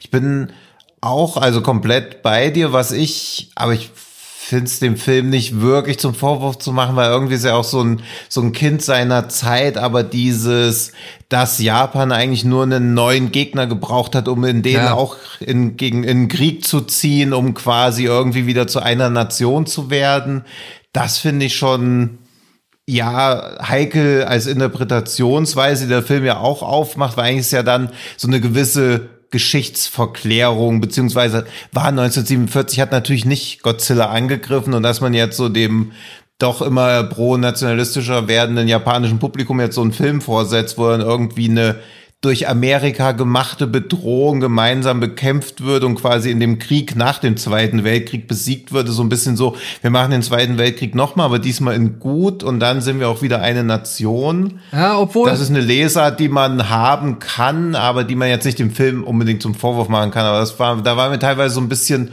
unwohl, aber ich finde trotzdem, dass überwiegt, dass sie ihn in dieses Setting reingebracht haben, um diese Verzweiflung, die noch auf die Verzweiflung draufgestopft wird, irgendwie deutlich zu machen. Und man muss ja auch, sag ich mal, schon im zeitlichen Umfeld des Filmes denken. Ne? Also hm. ähm, ja, genau das war zum Beispiel auch ein Punkt, den ich, ähm, den man kritisieren oder den ich auch äh, diskussionswürdig oder kritikfähig finde, ähm, dass man hier wieder das Kollektiv anhand von der Katastrophe irgendwie beschwört und, und feiert so. Hm. Ähm, ich finde, der Film entgeht aber diesem allzu nationalistischen, sage ich mal, Aspekt meiner Ansicht durch, mhm. nach durch zwei Dinge, nämlich einmal, dass er vorher schon auch darauf verweist, wie sorglos oder oder verschwenderisch sogar die Japan, also das japanische Reich eben mit der Ressource Mensch umgegangen ist oder generell umgeht.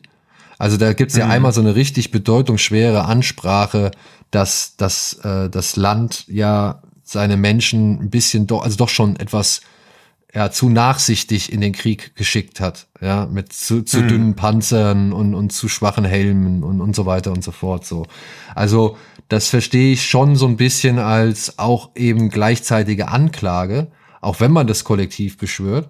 Und mhm. dann muss ich ja sagen, finde ich es aber trotzdem ein zweifach einen charmanten Dreh, dass nämlich, dass sie sagen, wir lassen die Armee jetzt auch wirklich außen vor.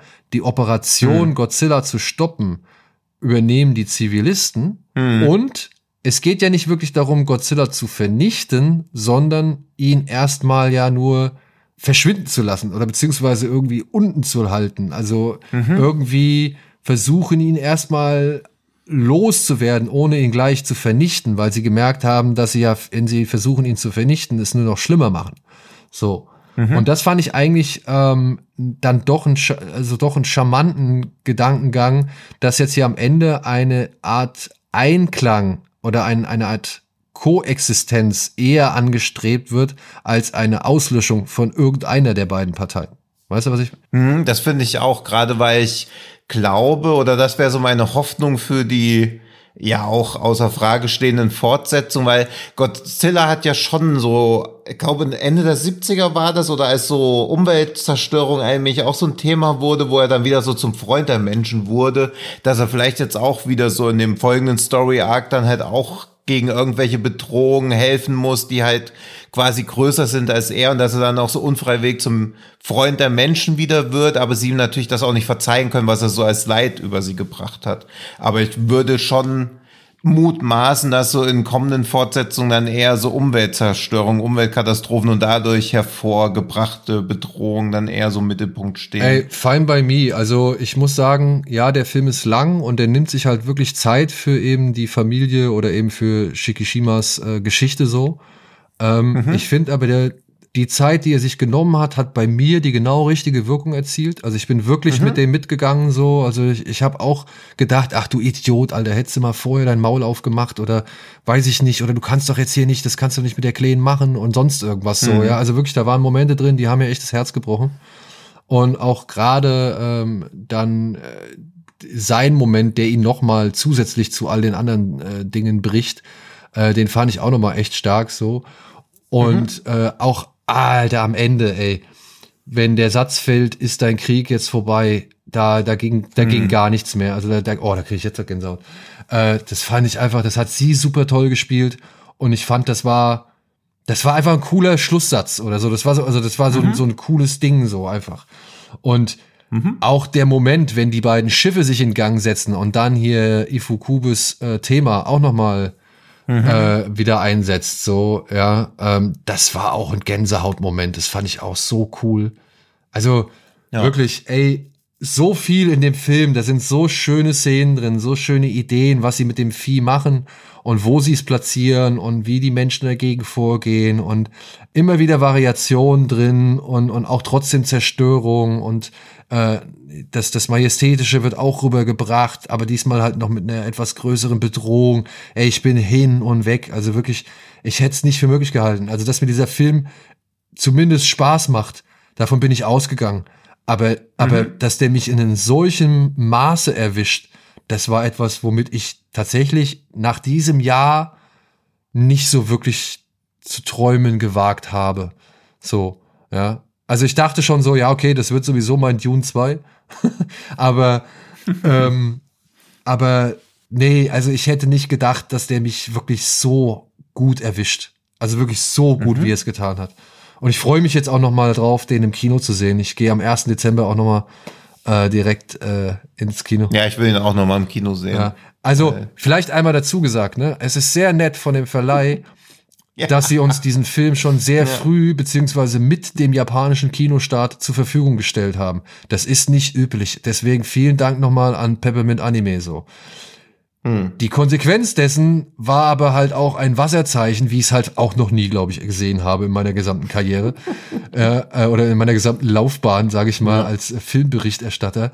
Das war nämlich wirklich das, das obere Bilddrittel von links nach rechts. So. Und trotzdem, das ist ja das Erstaunliche, der Film hat mich trotzdem richtig erwischt. Ja, obwohl dieses riesen Wasserzeichen da im Bild war so. Und da möchte ich nicht wissen, wie das jetzt nochmal auf der großen Leinwand kommt. Also ich freue mich derartig auf die große Leinwand. Ja, und ich hoffe, da draußen wird es dem einen oder anderen oder der einen oder anderen ebenfalls so gehen. Und ich hoffe, der kriegt ein paar. Ich habe gesehen leider, dass der nicht in so vielen Städten erstmal angekündigt worden ist oder dass die Anzahl an Leinwänden doch eher überschaubar ist, aber vielleicht. Ja, und leider wegen Beyoncé-Konzertfilm auch kein IMAX. Ah, shit. Meinem, ja. ja. Schade, schade. Aber vielleicht, ey, vielleicht nimmt sich der eine oder andere Kinobetreiber ja nochmal äh, des Films an. Das wäre halt wirklich toll.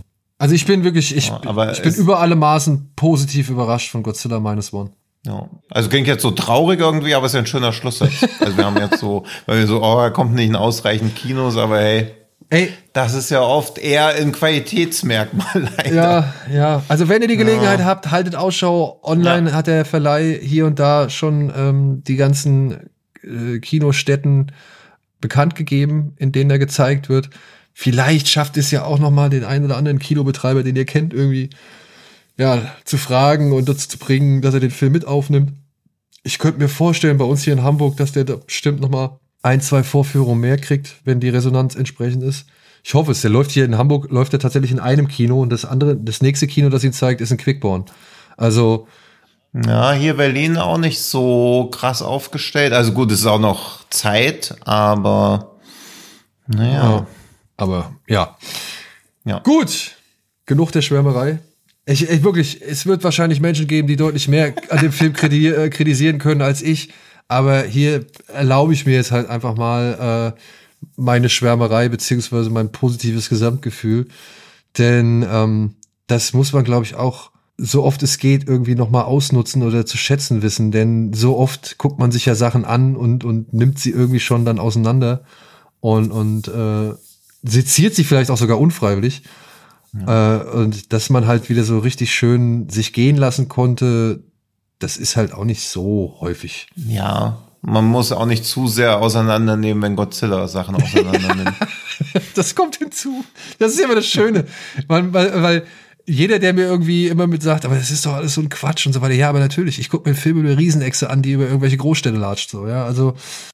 Ja, gut, aber generell, wenn Leute, äh, ein Film ist ja Quatsch. Also das, sagt man manchmal natürlich schon, aber eigentlich sagt das ja eher so ein tristes Verständnis, dass Filme halt kein Quatsch sein dürfen. Also nach wie vor ist es ja auch immer noch Eskapismus. Eben, eben, eben. Und den kann man hier wirklich gut genießen. So. Haben wir noch was? Nee, ne? Nee. Eine Abmoderation haben wir. Eine Abmoderation. Gut, dann in diesem Sinne, wir hoffen, ihr hattet ein wenig Freude mit dieser Dreier-Ausgabe und schreibt euch den einen oder anderen Titel auf die Watchlist. Und ansonsten, ja, freuen wir uns auch, wenn ihr beim nächsten Mal wieder einschaltet, wenn ihr uns abonniert auf diversen Plattformen, Social Media oder eben auch Podcast. Könnt auch gerne noch kommentieren, wie zum Beispiel bei iTunes oder Spotify, da würden wir uns auch drüber freuen.